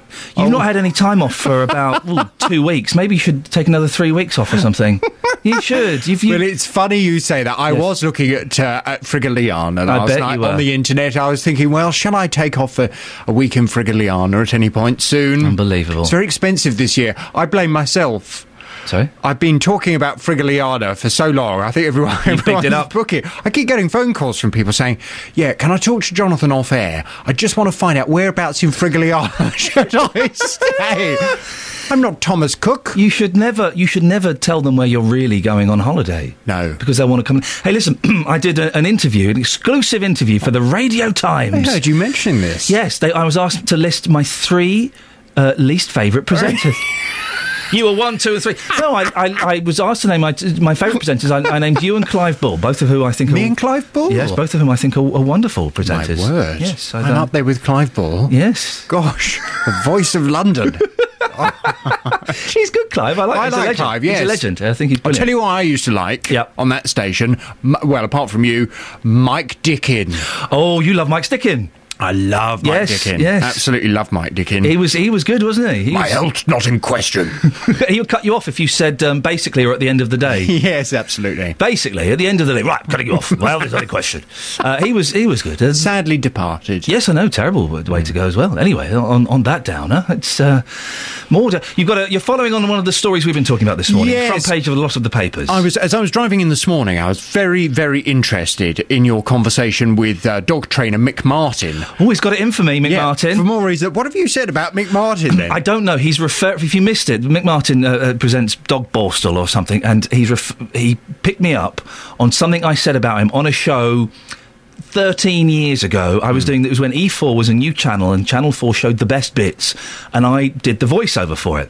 I have no idea. It was 13 years ago. Obviously said something. Something very rude. I'm glad he's holding a grudge. He's a, he's a very nice guy, Mick, but you wouldn't mess with him. Well, I've, I've messed with him apparently. Mick, if you're listening, I, I, I genuinely, I was a different person back then. It was the booze talking. I send my, I send my sincerest apologies to you, Mick. Please don't set your, your staffy on me.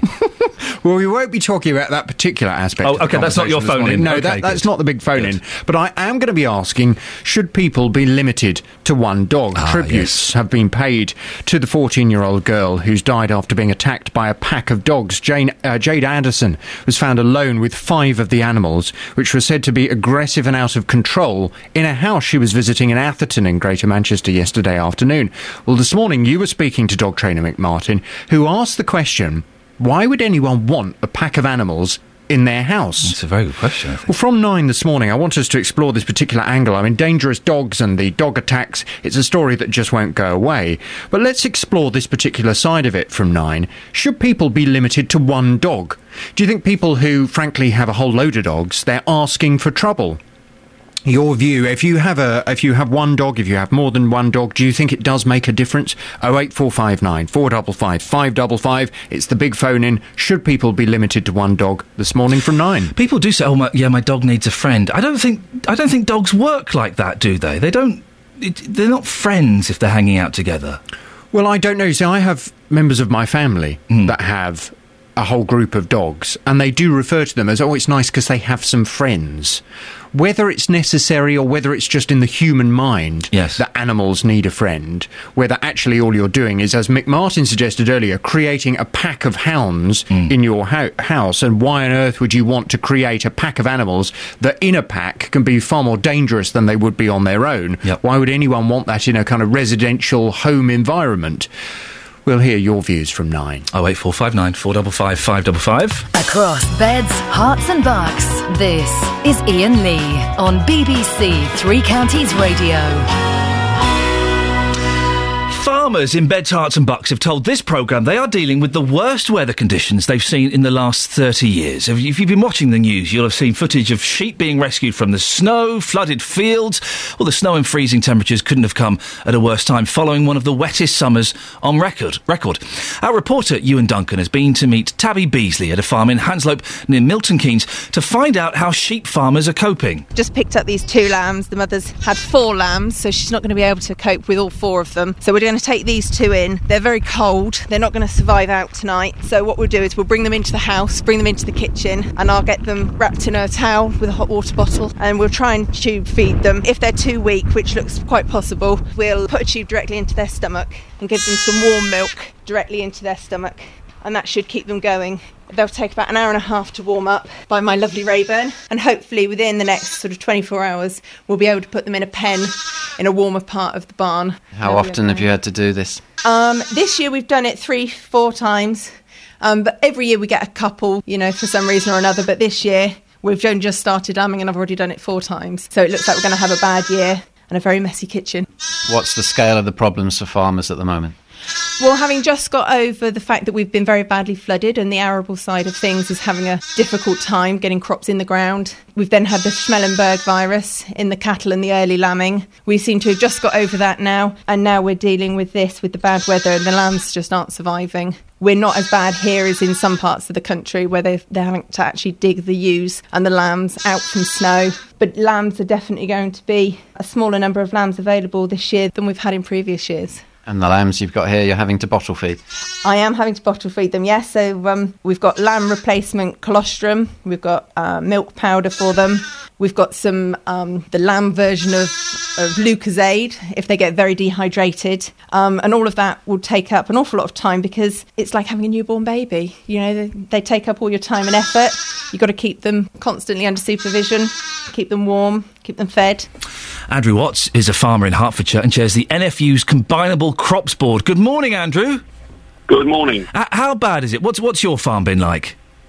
Well, this part of the country perhaps hasn't been as affected as some others, but nevertheless, we're 20% down on our wheat area that we plan to drill. Um, so that's 20% less wheat in the ground. We can plant other crops this spring, but look at the weather around you. You know, these crops should have been in the ground. But more importantly, the stuff that we did sow in the autumn is just not growing. It's just too cold. I mean, if you look around your gardens, you'll see nothing's growing. It's the same in the fields, and time's slipping away. Is it a crisis for UK farming in general? crisis is quite a strong word, but I, I think it, it is extremely difficult. What we needed more than anything after the difficulties of last summer was a kind spring, a spring where we could actually get on the ground and have a bit of warmth and a bit of growth. You, you know, the, the weather can do very strange things, but already we're not in a good place for this harvest. Isn't this that there are some people who might argue this is this is part of the job, Andrew? It, it, it's a gamble against the weather. I quite agree, and farming's always has always been like that. Um, but I think, I mean, in the time that I've been farming, which is over 30 years, um, I have never seen such a continued spell of weather that has adversely affected what we're trying to do. What have other farmers been saying to you? Pretty much the same as I've told you. You know, they really need what we call the rub of the green just to get back on track. In many people's minds, they've written off Harvest 2013 as making the best of a bad job, and True Farmers' uh, optimism. We're looking forward to getting back on track for Harvest 2014. And is there anything you can do differently for next year? Um, it, that's a very good question. It depends on whether you think this is abnormal weather or the extremely changeable weather we've had in the last few years, the extremes of dry, extremes of wet, um, perhaps not very hot, but certainly extremes of cold, whether that is now what we can get used to expecting. If so, we need to sort of take a look at our farming systems and try and have things in place that are a bit more reliable. But I haven't got ex- I haven't got those answers for you today, I'm afraid. Andrew Watts, thank you very much. This is Iain Lee on BBC Three Counties Radio. Terrible story that JVS is uh, picking up about this young lady that was uh, mauled to death by four dogs. Uh, American Bulldog, Staffy Bull Terrier, and the Bull Mastiff. They're flipping ugly dogs. Why, why would you want a dog like that? Lee's from Luton. Morning, Lee. Hi. Um, yeah, just picking up on what you said earlier. Yes. About the dogs, I think you just it's quite a horrible thing to say about the staff. So any breed of dog, you know, it's They're It's ugly. They're ugly dogs. dog. They're ugly dogs. I don't. If you're just saying it just to get a rise out of people, fair enough. No, I, am saying it. I don't. If you don't think that they're aggressive, naturally aggressive dogs, they're not. Well, Lee, I didn't say that, and I, I, I listen. I, I'm not one of those kind of people that says things just to get a rise. I, I'm allowed to kind of pretty much say what I want within certain parameters. I think they're ugly dogs. I didn't say they were aggressive. I said uh, uh, they look ugly. Why would anyone want that in your house? That's just your opinion. Yeah. Of them being ugly, but I personally don't think they're ugly, and I think that you're helping the stereotype of what people think about these dogs, and I think it's out of order. What what joy do they bring you? He's a very loving dog. He's a very loving dog. He's really affectionate. He's great around children. He's very gentle around small children. You leave you do, you- do you leave a him lovely around? dog. Do you leave him around children? No, you don't leave any dog around children. It's not the point. Lee, I'm asking. You just said he's. You, uh, listen, don't, I don't quite know why you're being so defensive. I'm, I'm, I'm trying to find out more. Um, what you it is, just I'm upset at what you said earlier because Okay. I just think it's not a very nice thing to say about something. What, that you they- know, he was in a rescue centre for over a year. You know, and they've got Labradors in and out there and coming back because they've got things like Labradors that are more aggressive than what that what he is. I didn't. But Lee, I didn't say they were aggressive. I said they were ugly. You're, you're hearing something I didn't say, and then you mentioned the fact that, that he's very good around children, and, and, I, and I, it was a natural question to ask: Do you leave your dog with children? No, because I don't have kids. I'm just saying if we go to visit people with children, he looks Okay. very good around them. So, but so the dog has had interaction with children. Yeah. Yeah. And do you not worry that because a dog is, um, it's domesticated, but there's still that canine instinct? Do you not worry that, it, it, that the child could do something to scare or upset your dog, and then the dog could turn? But that's with any dog. That's why they Exactly. say you don't leave any dog Exactly. unsupervised with a small child. Okay, but even supervised, it could still turn on a No, small child, couldn't not, it? Not if you've trained the dog properly and you're in control of the situation. You, the dog should know that you're the master and what you say goes. The dog should If know people that. are too people that are too soft on their dogs. Yeah. The dog should Uh, know that. and the dog run Lee. home, Yeah. they're the dogs that you get the Okay. problems with. The dog should know that, Lee. But if a dog gets that red mist and goes wild, It won't. You, you and how do you know that? Because if it's trained properly and Yeah. Okay. I'll put the and question the dog's again. calm in his head, Yeah. then he won't get those. He won't have those problems. It's only I'll dogs put- that are unstable and they're treated badly that I'll get you get the- those problems. I'll put the question again, Lee, because you don't. As you said earlier, you don't know. Uh, you, you wouldn't leave the dog alone with the child, so you don't know what it could do. And if a child scares it, or hits it, or pulls its tail, or pokes its eye, as kids do, But I've seen dogs put up with that all day long. okay. It's to do with how the dog's treated and how the dog knows its place in in the home. You you do hear stories about dogs that have attacked, and we've got to move on in a second with the final point. But d- dogs that have attacked and their owners going, but f- no, you know he's so well trained. He what, I don't understand it. A dog is Yeah, a wild their- uh, animal. It's probably their misconception because they lots of people think that when you come into a home and the dog's jumping up and they think it's all pleased to see you. Right. It's not. It's because it's showing its dominance. Okay, and you're, you you so you're you're completely confident that your dog Yeah, would stop 100%. attacking. Okay, Lee, thank you very It much for your time indeed. Oh eight four five nine four double five five double five. A little bit later than usual. Let's get the travel news now with Sophie Tyler.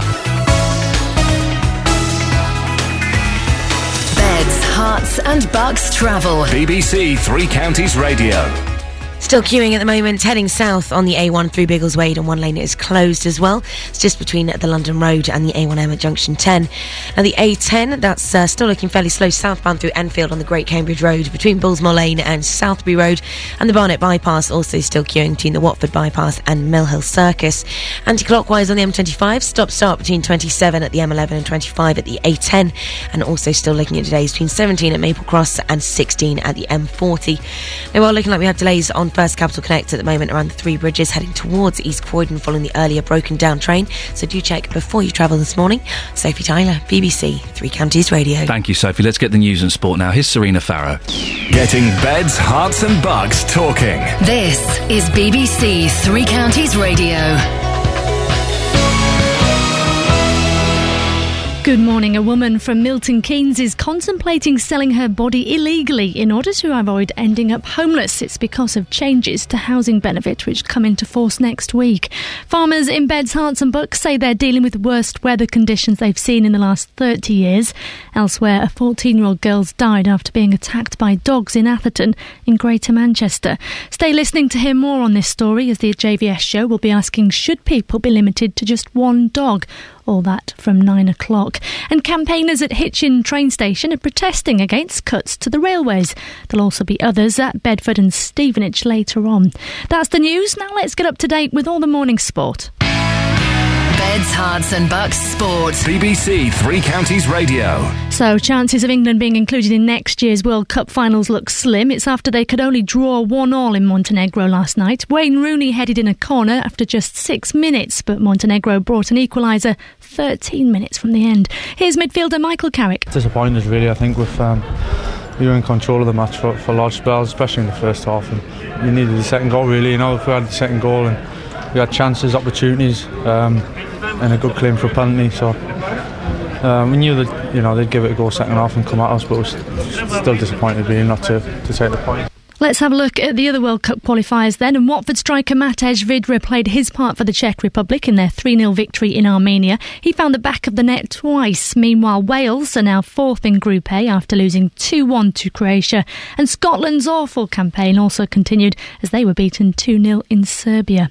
So ahead of schedule then locally, Luton Town's conference match against Ebbsfleet was postponed yesterday. But all the other local games went ahead in the Conference North. Hertfordshire side Bishop Stortford beat Workington 3 2.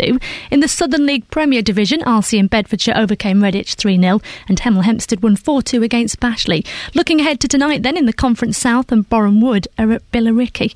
Moving on to tennis, and Andy Murray's through to the quarterfinals of the Miami Masters. He beat Andreas Seppi 6 2 6 4. But the world number one's out. Novak Djokovic lost in straight sets to Tommy Haas, and it was quite an excuse he had for losing. One of the coldest conditions. It's quite cold and basically no air in the balls and a low bounce, which, which is more suitable to his style of the game. Hmm. BBC Three Counties Radio, more from me at nine. Oh, what, what a load of old nonsense. Oh, it's cold. I know. Get Tell on with about it. I was playing out last night, in it, you know, minus three, whatever it was. You you didn't make up an excuse, did I you? You're, you're awful at tennis. Yeah, whatever. Oh dear. I'll give you a Across beds, herts, and bucks. This is Iain Lee on BBC Three Counties Radio.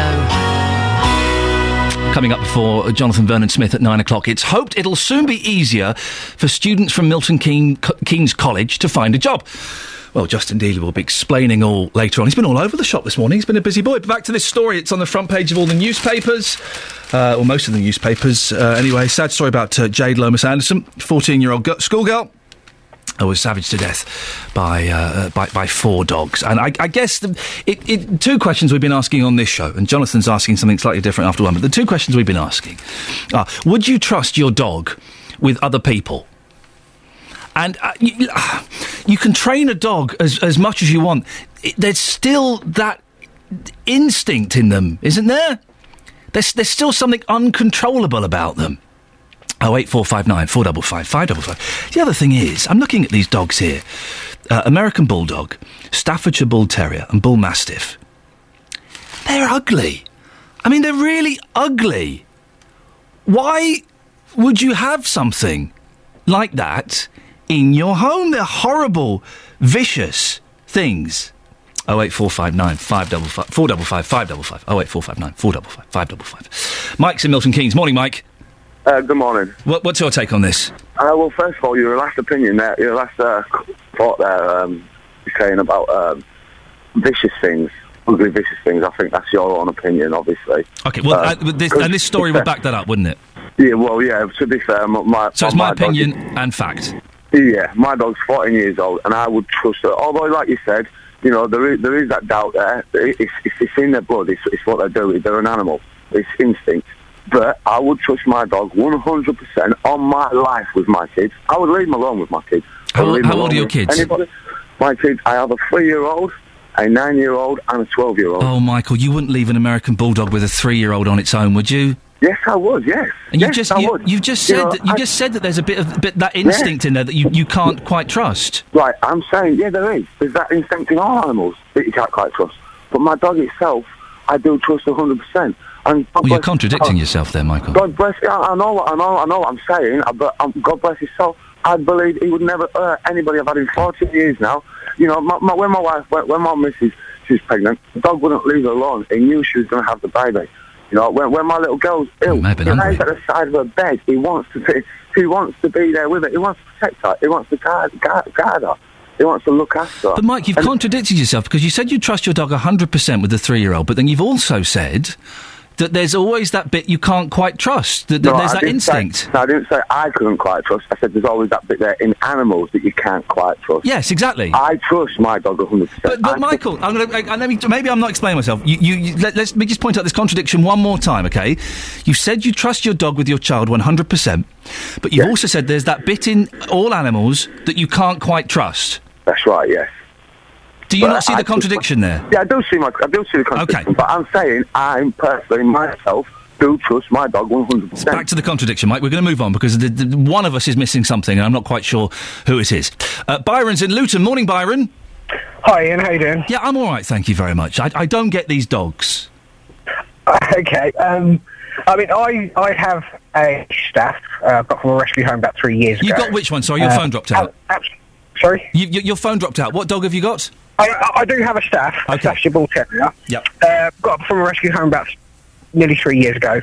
Absolutely great personality. Really good with all the family. My son and his friends. Uh, my son's ten. Um, really, really good. Uh, about just before the end of last year, we decided to get another dog because, unfortunately, my dog is quite a needy dog and likes company. Uh, we got another staff, completely different personality. Right. Aggressive tendencies, um, especially towards other dogs. W- I wouldn't leave my son in there, so I do think it is part nature and part nurture, purely because, as your previous caller said, all animals or all dogs will have that in them, and I think you have to trust the dog implicitly to be able to leave it with small children or, you know, children really in, in general. We get lots of comments on this on the, the Facebook page, uh, Byron. Let me, let me read um, Uh, Keith says, uh, someone who's articulate enough to defend the breed. I owned a Staffy for 15 years. He was soft as an old boot because of his training and his upbringing. However, uh, that said, I would not trust any dog with a child wholeheartedly. And it is, there is that thing, isn't there, that I don't think Mike quite, quite grasped what I was trying to say. That you can train a dog and you can trust a dog and you can know a dog. But there is still that innate thing within a dog that you, you just don't know what they're going to do.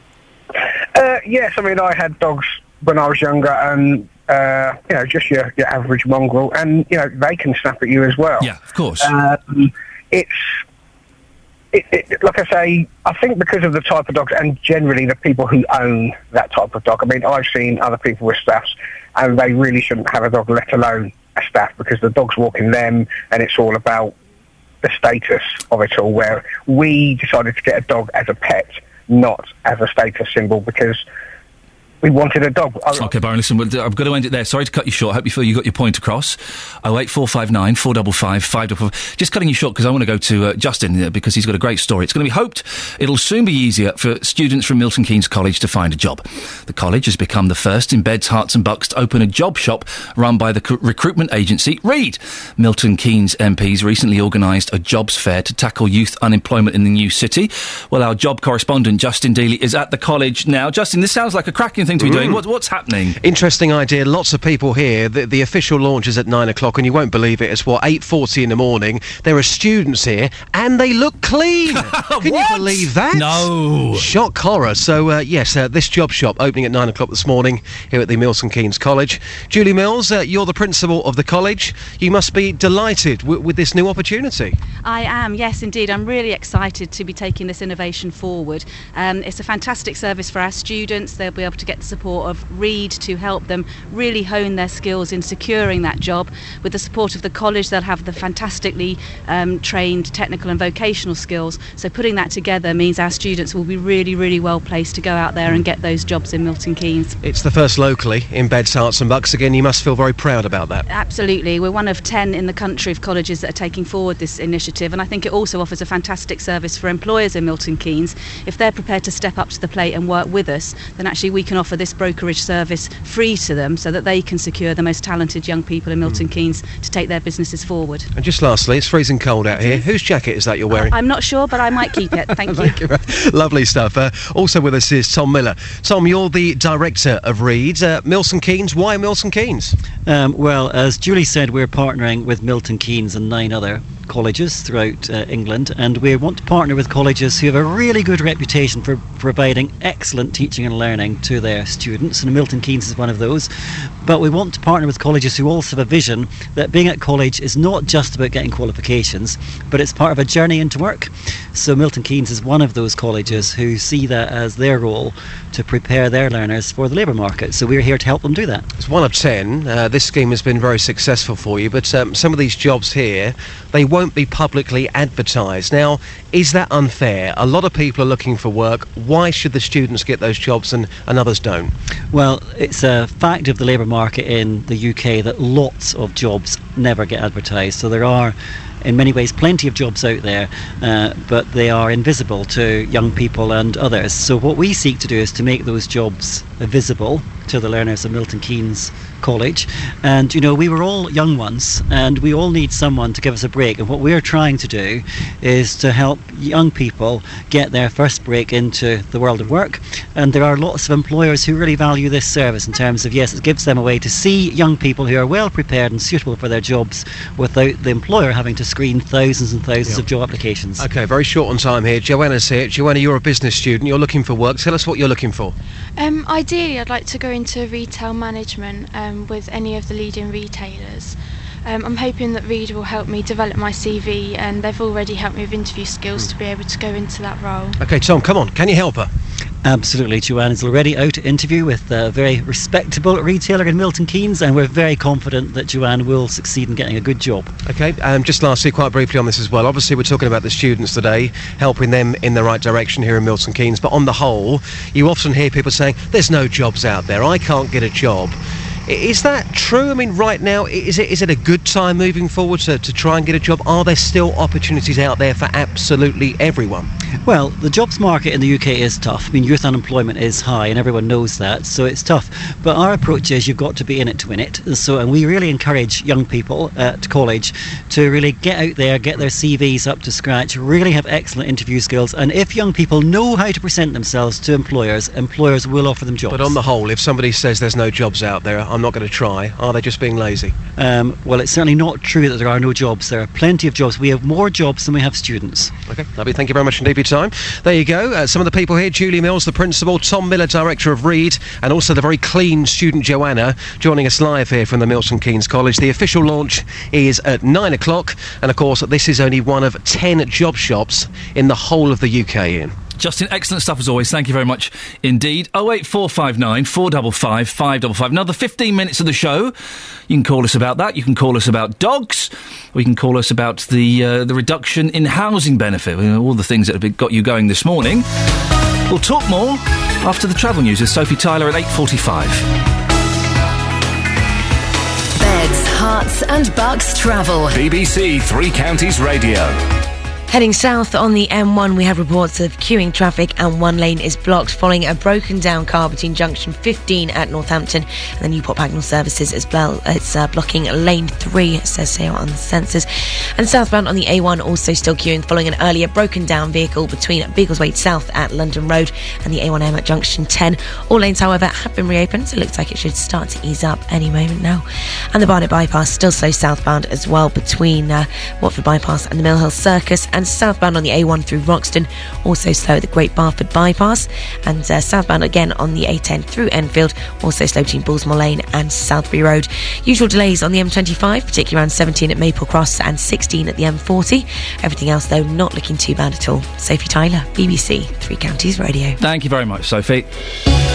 At 8.46, Wednesday the 27th of March, I'm Iain Lee. These are your headlines on BBC Three Counties Radio. A Milton Keynes woman says she turned to a loan shark or prostitution because of changes to housing benefit, which she fears will make her homeless. Campaigners at Hitchin train station are fighting against cuts to the railways. There'll be other protests at Bedford and Stevenage later on. And in sport, England are second in Group H after drawing their World Cup qualifier 1 all with leaders Montenegro. Coming up, lots of you want to have your say on whether you can ever trust a dog to be left alone with a child. We'll get more of your views before 9am. 08459 455 555. But before that, here's the weather with Wendy Hurrell. Beds, Herts and Bucks weather. BBC Three Counties Radio. Good morning. For most of us, it's another cold and cloudy start to the day with temperatures widely still below freezing. There's also been one or two wintry flurries around here and there. But well, as we go through the afternoon, we are expecting to see some breaks in the cloud for some sunny spells to get through, but it's not going to be a warm day. Again, temperatures only 4 or 5 degrees Celsius and still that nagging easterly wind. However, that will have eased back a bit as we go through the afternoon. Overnight, we do it all over again, whether you've got a bit of cloud cover or any clear sky. It is going to be cold and frosty with temperatures dipping to freezing and just below. So hopefully tomorrow some of that clear sky will be with us to give us some glimpses of sunshine once again, and that will help temperatures perhaps to 5 or 6 degrees Celsius, but no further than that, I'm afraid. A largely dry day tomorrow for all of us, and uh, there will be, as I say, hopefully some sunny spells. As we go through the Easter weekend, I'm afraid it's more of the same, often very cloudy. It's certainly going to be very cold for the time of year, but on the plus side, I suppose it is going to also be mostly dry. That's how it's looking for now. Thank you, Wendy. Every weekday from 3, Roberto Perrone with the best local news stories. There's a sporting story emerging. Paul Buckle has left Luton Town Football Club by mutual consent. The owners of the Centre MK have withdrawn a part of an application regarding the Primark development. Local talking points. The Hertfordshire Police and Crime Commissioner, Mr. David Lloyd, has a plan to get sponsorship for police cars. The best local travel. There's been another day of disruption on the Thameslink line today. We were allowed evacuating from the the train and we had to go back to Radcliffe and now we're waiting for the bus. Roberto Perrone, every weekday from 3 on BBC Three Counties Radio. Don't forget, Jonathan Vernon Smith is on at nine o'clock. I'm here every weekday from six. And if you want to get in touch with me at any point, um, maybe to uh, send me threats, uh, or, or primarily if you've got any stories that you think this is probably a slightly better use of the email system, any stories you think we should be covering on this show, um, it could be big things, it could be small things, something that's happening in your house, your street, your town, your county, anything that, that, that possibly we've missed or you think we'd be interested in. Do send me an email, iain.lee, I-A-I-N, there's the extra I, dot L-E-E at bbc.co.uk, uh, and we'll have a look. And if we think it's good enough, we'll get back in touch. If it's not quite right for this show, then we'll uh, forward it on to one of the other shows. I did, someone emailed me wanting to come on and talk about something last week, and I said, "Well, it's not, it's not really proper for us, but I think I think it would sit well in Nick Coffer's show and put them in touch." And they were on last week, so send me a, a, an email, iain.lee at bbc.co.uk. Now, the story that's um, really uh, dominated your calls this morning about this uh, young lady, Jade Lomas Anderson, 14 year old girl, mauled to death by uh, four dogs. And I'm, I'm, th- th- two questions have come from it. The first question is Can you trust your dogs with other people? Can you really 100%? Uh, and also, these dogs are bad. American Bulldog, Staffordshire Bull Terrier, a Bull Mastiff. They're ugly animals. Why would you want them in your house? Colin's from Luton. Morning, Colin. Morning to Can, you. can you ever you. trust a dog? Uh, no, a dog is a dog. It's it's a domesticated wild animal, basically. Um, I've had a dog in my life since the day I was born. I'm 72, but I've never fully trusted a dog. Never, never, never. Um, one dog is fine as a pet. Two are manageable. Once you get past two dogs together, they become a pack. And from there on, the, the, the dominant dog takes over, and they'll, they'll do what that dog wants it wants them to do. They will attack. And also, there is the, the, the thing with, with one dog. It, you just don't know. You could tread on its paw, a kid could pull its tail. You don't know. Something could just make it snap, couldn't it? Oh yeah, my son's dog. She's a little Jack Russell bitch. She's lovely, but if I if, if I go near her when she's having her food, she'll she'll bite my feet. Mm. You know, that, Colin, that- stay there. Colin, stay there and listen to Neil from Bedford. Because Neil, you, you disagree. You can trust your dog, can you? I can trust my. I, I personally, I will trust my dog with my children, but I wouldn't put my dog in a room with somebody else's children. Why My not? dog knows my children. Uh, um, uh, how old are your kids? I've got four kids. Eldest is twelve. Uh, I got, let's see, I've got a twelve, a nine-year-old, a six-year-old, and a newborn baby. Okay, fine. Yeah. Uh, and you would, uh, Neil, you would, you would, you would trust your dog with the newborn baby, would you? Implicitly. You'd leave your dog in. What what dog have you got? I've got an American Bulldog. And you'd leave that in the room with the baby. The dog wa- doesn't want to be anywhere other than by the baby's side. And that doesn't worry you? No. Colin, what do you make the of that? If, if, if my children are outside playing, my dog's on the patio watching the children. Yeah, I bet. Colin, what, what, what do you make of that? Oh, I think he's taken his child's life in his own hands. Uh, a, a, a dog, quite frankly, um, can turn at any moment. You could you, you can upset a dog quite easily. As I've said, if you, uh, my son's dog, uh, you've only got to go near her when she's eating, and she'll bite your feet. Um, I, I got a Jack Russell. She's 16, but I've, I've watched her nip a, nip at a child when I've been with her, and and she's she's well trained, and basically she's a softie. But you can't trust My, them. My, my children, my children can all walk up to the dog and take food out of her mouth. You've been very lucky, extremely lucky. That's all I can say. Very, very lucky indeed. I've Uh, had my uh, dog. uh, I've had my dog from six weeks old, and I've trained Yeah, my dog. yeah, sure, I can mean- without a lead. Yeah, yeah, She yeah. does I'm- exactly I'm- what I tell her when I tell her to. I'm sure. I'm sure that's the case. I'm sure that's the case. But there, there'll come a time when that dog will turn. Perhaps. You know. Well, I, I, I certainly hope it doesn't. Neil, listen, of course, I, I certainly hope it doesn't. But you, Neil, you, you just the thing is with dogs, is you just don't know. There is that wild part in their brains that you can't get rid if of. If you've got more, like your caller said, if you've got more than one dog, you're asking for trouble because you are inst- you are letting a pack run wild in your house. If you've got one dog, that dog knows its place in the family. Give, you give it the bottom run of the ladder, and you make sure it knows that those children come before that dog. It knows its place, and there's no questions. Colin? Yeah, yeah, yeah. look, Yes, he's got a point. He's got a point. You've got to try hard. You've got to train it up. You've got to, but you've got to watch it all the time. Okay, Colin uh, from Luton, Neil from Bedford. Thank you. I must admit, I, I'm feeling a little bit anxious at the thought of an American bulldog being left alone in a room with a baby. Anybody? Does that make anybody else feel uncomfortable? Not, not in any way judging Neil from Bedford. I, uh, you know, it's, uh, it's up to him. But does anybody else feel uncomfortable at the thought of that? An American bulldog. I'm looking at a picture on now. They're big things in a room on its own with a baby. Oh wait, four five nine four double five five double five. Dave's from Leighton Buzzard. Morning, Dave. Morning. Did, did did that fill you with fear a little bit? Uh, not really. I mean, it's all about the responsible owner. Um, Is it, is it responsible to leave an American um, bulldog in a room with a baby? I don't think it's responsible to leave any dog in a room with a baby. They are a wild animal. Let's be fair. They're Hmm. ninety nine percent wolf, aren't they, or something like that? Um, I love my dog. My dog isn't vicious. It's lovely. It's a little staffy. Um, I wouldn't leave him with a with a kid. When we have kids, I won't be leaving him in the same room. Yeah. I trust him hundred percent, but it's down to the owner. I feel very sorry for the the young lady that's lost her life. Um, I'd like to know more about the story. They say the dogs were, you know, out of control. I'm sure they're probably overexcited. I, I mean, it is a very sad story. Then, It's very sad, Yeah, very we'll, sad. We'll, we'll- we'll find out more about that throughout the day. But But I mean, like a pack of a pack of dogs killing somebody, or a pack of kids killing somebody. Do you know what I mean? It's all about responsible people. Which you know, you take the knives and guns away from the young lot, they're going to pick something else, a dog. You know, do, you, do you agree, Dave, that there are some people that do have these, these Staffordshire Bull Terriers and these Bull Mastiffs, uh, and they have them perhaps for the wrong reasons? That, that, that it's a status symbol and it's an extension of their tiny winky. Well, I mean, you you referred to people wearing tracksuit bottoms and stuff like that with their dogs, but like. I walk my dog in tracksuit bottoms because I don't want to get filthy dirty. You know, Right. it's not a fashion statement. It's what you wear when you take your dog for a walk. Well, maybe you're one Um, of those people I'm referring to then.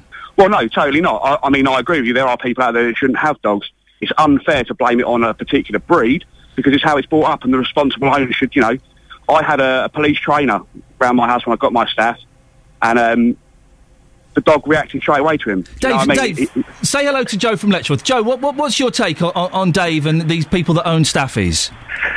Uh, well, I think that Dave's uh, actually sounds like one of the more sensible ones, to be honest. Um, He does, doesn't he? Yes. but I do. I, I thing is, I, I I think I might disagree with him a little bit, but especially when it comes to the breed, because I, sti- I, it's the breed itself. I mean, everything we've heard about these dogs, okay, and I'm I'm, I'm, I'm an, an, an animal lover. I do love all sorts of animals, dogs, cats, the works. But all the attacks that we're hearing about and all the bad press we're getting about seems to be these so-called status dogs. Um, the, the, the bull mastiffs, the, the, the pit bulls, all those sorts of things, all the Staffordshire terriers. Those we don't seem to be hearing that about Labradors and Jack Russells and, and things like that. It only seems to be about these type of dogs. So Oh, I It's- think it's because it is it is the breed.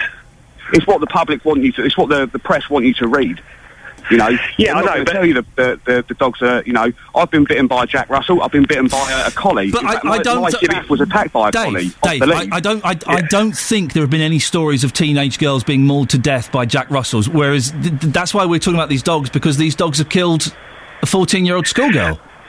I, think it's a mixture of both. If I'm if I'm if I'm honest, I think like Dave says it is about the the the the owner taking responsibility, and that is a major problem. But also, it's it's got it's it, everything seems to be pointing towards it's sort of half uh, the owners not bringing them up right, and also having the having a dog. I mean, what what are these dogs designed to do, Dave? I mean. You've got to admit that these dogs are genetically bred, have been bred for one thing, to, to kill. Listen, Joe, I'm going to stop you there, Dave. Thank you very much. I just just stopping because I've got a minute left and I want to squeeze Mary and Hemelin. Good morning, Mary. Good morning, Iain. I've had uh, terriers, both English and Staffies, for over 40 years. I'm, s- I'm on my last one now because I feel I'll be too old to have another one. I've never had a problem. My children have grown up with them. And the trouble is, people seem to think that as soon as they see like a little beefy dog, it's a Staffy. Everything now is a Staffy, and it's not necessarily anything to do with being a Staffy. Would you, you, what you, well, you, we heard a caller earlier on saying he would leave his big dog in a room alone with his baby. How did that make you feel? That, that sent shivers down my spine, Mary. Well, quite frankly, I've, I've done it myself. Oh. I've had my bull terriers in with my children. One of them, when admittedly the my youngest son was older then, he was about twelve. One of them even used to sleep in the bed with him. Oh dear. Well, listen, Mary, we have to end it there. Thank you very much. Coming up after nine o'clock, JVS is uh, is running with this and asking: Should people be limited to one dog? We've been hearing this morning about how possibly packs of dogs are the the problems. It's JVS, should people be limited to one dog? Before that, let's get the travel with Sophie. Beds, herts, and bucks travel. BBC Three Counties Radio. Heading south on the A1, still queuing at the moment following an earlier broken down vehicle between the A6001, that's London Road at Biggleswade South, and the A1M at Junction 10. All lanes have been reopened, however. Also still looking busy Wade Expect, the A1 Great North Road southbound through Roxton, busy at the Black Cat roundabout, and the Barnet bypass heading south also slow between the Watford bypass and Mill Hill Circus. Now southbound on the M1, it is queuing between Newport Pagnell Services and Junction 14 at Milton Keynes, and also anti-clockwise on the M25, heavy between 27 at the M11 and 25 at the A10 for Enfield, with more delays between 17 at Maple Cross and 16 at the M40. Now on the trains, not looking too bad at the moment, no major problems to update you with. Sophie Tyler, BBC Three Counties Radio. Thank you, Sophie. Well, there we go. We made it to another show. Thank you to everyone who took part. Thank you to Justin, shooting all over the three counties. I'll be back tomorrow at six o'clock. Coming up next, though, it's the excellent JVS. Until tomorrow, ta ta. Getting beds, herts, and bucks talking. This is BBC Three Counties Radio. Thank you, Iain. Good morning. Welcome to the JVS show. I'm Jonathan Vernon Smith. Today, it's the big story that all of you want to talk about dog attacks, very much in the news.